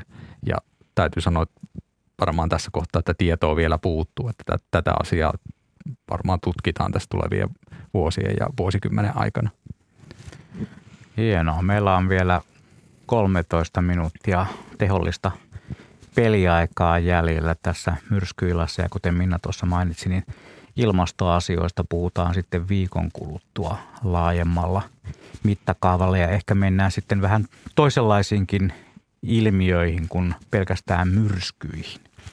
Tämä on tosiaan aika paljon tämä myrskyilta innottanut ihmisiä lähettämään komeita kuvia. Niitä voi tosiaan käydä katsomassa sieltä Yle Luonnon sivuilta ja näitä videopätkiä ja, ja sitten Yle Luonnon Facebook-sivulta myöskin. Ja, ja tänne on tullut mulle muutama myös Kyösti Moilanen on kiiramyrskyä kuvannut kuvannut Etelä-Iitissä ja, ja Reijosalmella Porissa kuvannut syöksyvirtausta ja, ja he ovat laittaneet näitä YouTubeen, että monenlaista, totta kai tämmöinen myrsky on niin vaikuttava, että jos sen saa tallennettua, niin, niin niitä varmaan, varmaan myöskin moni haluaa katsoa, koska, koska se on, ne on semmoisia hetkiä, joihin, joihin palaa. Ja tuli mieleen just siitä Raimo Sundelininkin myrskykuvista, että, että, että on se, siinä se, että sitten kotona esimerkiksi kaikessa turvassa, niin, niin semmoinen myrskykuva näyttää tietenkin tosi hienolta, hmm, jos kyllä. siinä on kaikki onnistunut. Joo. On... Niin, ole hyvä. Ei, ei, ei, oikeastaan tässä, tässä vaiheessa muuta, jos odottaa vielä soitteluita. Kyllä, kyllä. Meillähän vielä mahtuu lähetykseen mukaan 020317600 on numeromme ja tietysti meille voi laittaa myös viestejä vaikkapa tuolta meidän sivujen kautta. Täällä äsken me aiemmin puhuttiin noista aallokon korkeuksista – Kalevi laittoi meille viestiä. Minua kiinnostaa, eikö tähän me ollaan käsiteltykin tämä Suomen järvillä ollut juttu jo aikaisemminkin. Rovaniemeltä on tällainen viesti, että olin nuorena poikana tukkia sahaamassa Maurimyrskyn jälkeen ja Mantamyrskyn jälkeen ihan ammatikseni Metsurissa Lapissa. Olikohan 82 ja 86. Minkälaisia tuulilukemia oli silloin? Muistaakseni muutama menehtyikin. Muistatteko te tämmöisiä myrskyjä?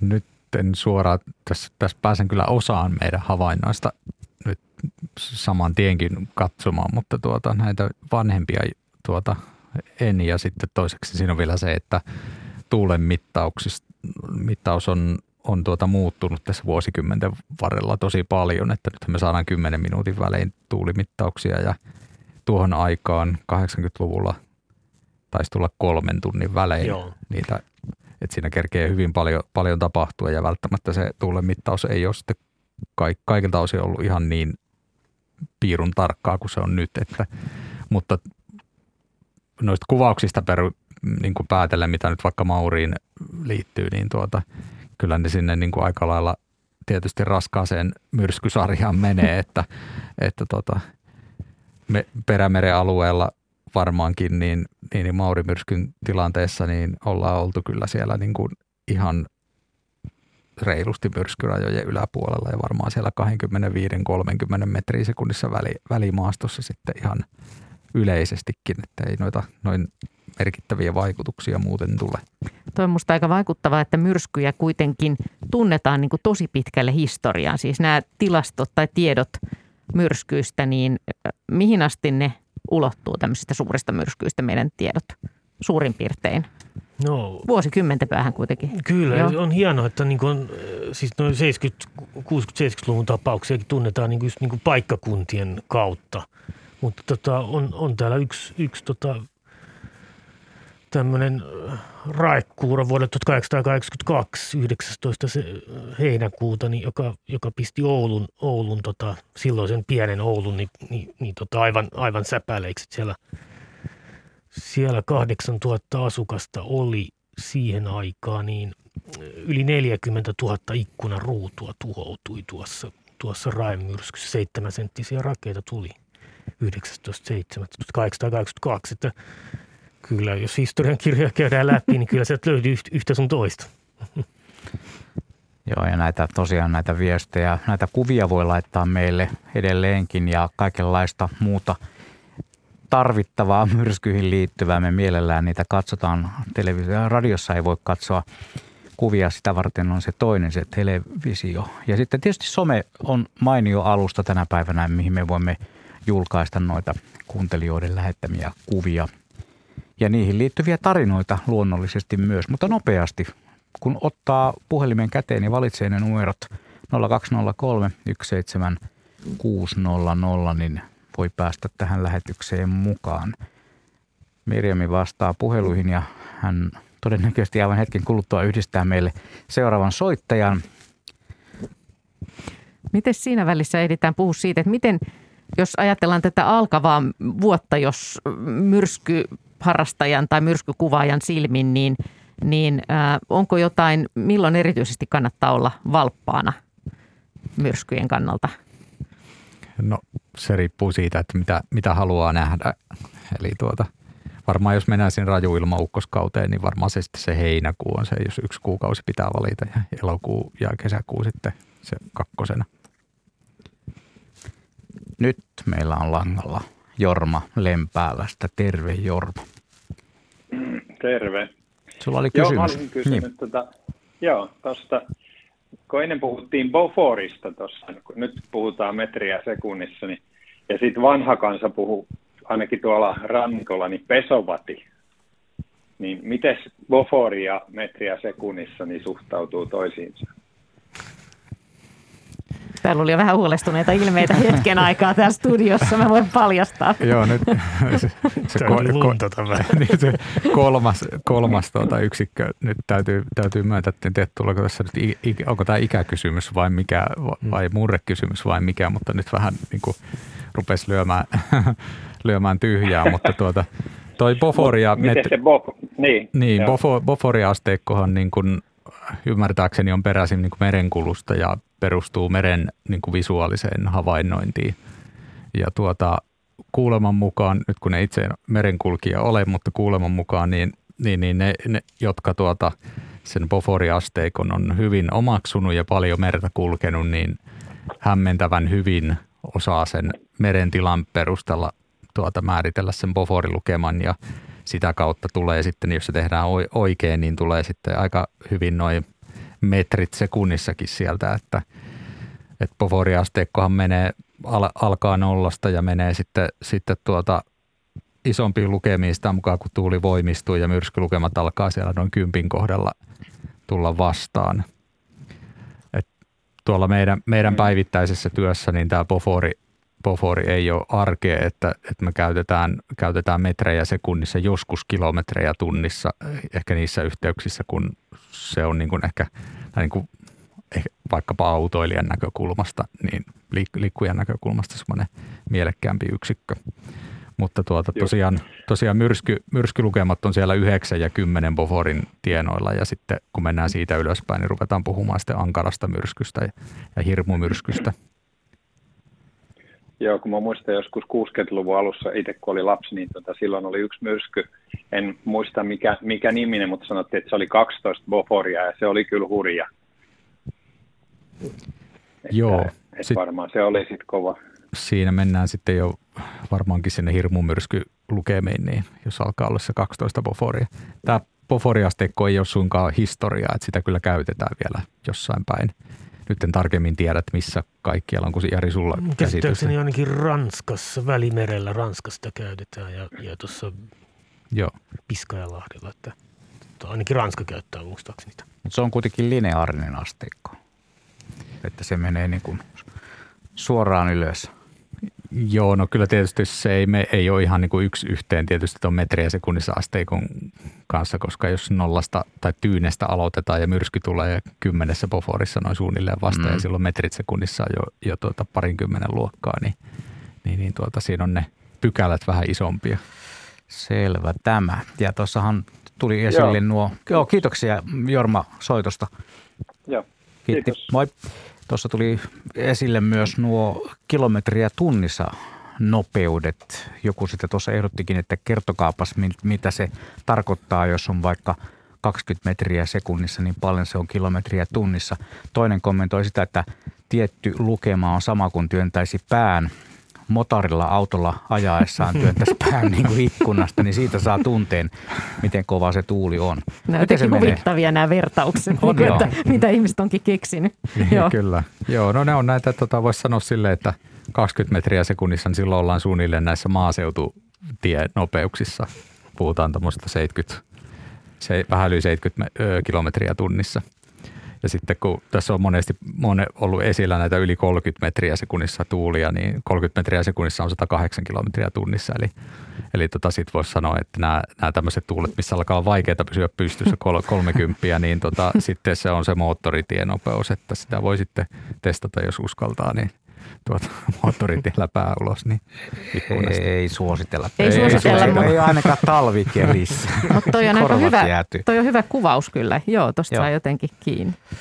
Muutama minuutti enää, enää myrskyiltaa jäljellä. Mites täällä vieraina ovat meteorologi Tari Juhani Punkka ja Jari Tuovinen. Onko teillä myrskyyn liittyviä unelmia vai oletteko te nähneet kaiken tai kokeneet kaiken? Tai onko semmoista, mitä te haluaisitte kokea tai, tai nimenomaan ette halua kokea? No ainakin kuultiin jo, että Tarjohan ei halua kokea sitä luotsikutterin kydissä olemista. se nyt ainakin selvisi.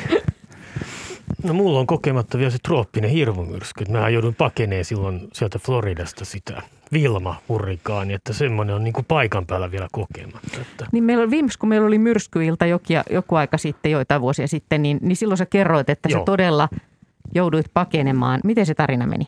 No se, no se meni niin, että, että tota, kuusi päivää ennen sieltä nä, näkyy, että sieltä Afrikasta tulee semmoinen hirmumyrskyn alku ja, ja se eteni vankasti kohti läpi, läpi Atlantin ja, ja tota, se, se, oli erinomaisesti niin kuin ennustettu ja se kaikki, kaikkia varoitettiin etukäteen ja sehän johti kaaukseen sitten, että sieltä loppui polttoaineet ja, ja lennot, lentokentät suljettiin ja kaikki. Että että viime, viime hetkellä sieltä niin kuin pääsi sitten, sai auton tankattua ja, ja, joutu, ja, ja sitten veljeni kanssa ajettiin tota Orlandosta Atlanttaan yli 16 tuntia. Ja siinä oli siis nelikastainen moottoritie ja, ja, ja se seisoi välillä aivan täysin. Että, mutta se oli radiosta kiva kuunnella sieltä, kun sieltä tultiin Georgian puolelle Floridasta, niin sieltä tervetuloa floridalaiset ja, ja eva, evakuoitsijat, että tänne, tervetuloa tänne Georgian puolelle. Otamme teidät lämpimästi vastaan. Niin, että menijöitä oli aika paljon. No Kyllä. No miten Sari niin onko sulla? No en mä oikeastaan toivo mitään kovin äärimmäistä. Mä aina ko- niin. kovin iloinen on niistä, niistä elokuisista, elokuun öisistä tuota, salama tapauksista, että niitä on aina mukava kuvata ja mukava mennä havaitsemaan joka, joka kerta sykähdyttäviä lämpimässä pimeässä yössä saada otettua hienoja valokuvia, niin ne se ei, niin kuin, siihen ei kyllästy. Se on hieno, hieno ei. ajatus. Joo. Ei niin paljon polttele, että myrskybongari pitäisi lähteä katsomaan niitä suuria tornaadoja tuonne Amerikan ihmemaahan tai jonnekin muualle. Ei ainakaan vielä. Ei ainakaan vielä. Se oli hienosti diplomaattisesti sanottu ja perheille tiedoksi. Tämä oli tässä myrskyilta. Joo. Hienoja tarinoita ja yllättävän paljon monenlaista monenlaista ihmiset ovat myrskyjäkin rintamalla kokeneet. Paikalla olivat tosiaan meteorologit Ari-Juhani Punkka ja Jari Tuovinen Ilmatieteen laitokselta. Lämmin kiitos teille. Ja Kiitoksia. Kiitoksia.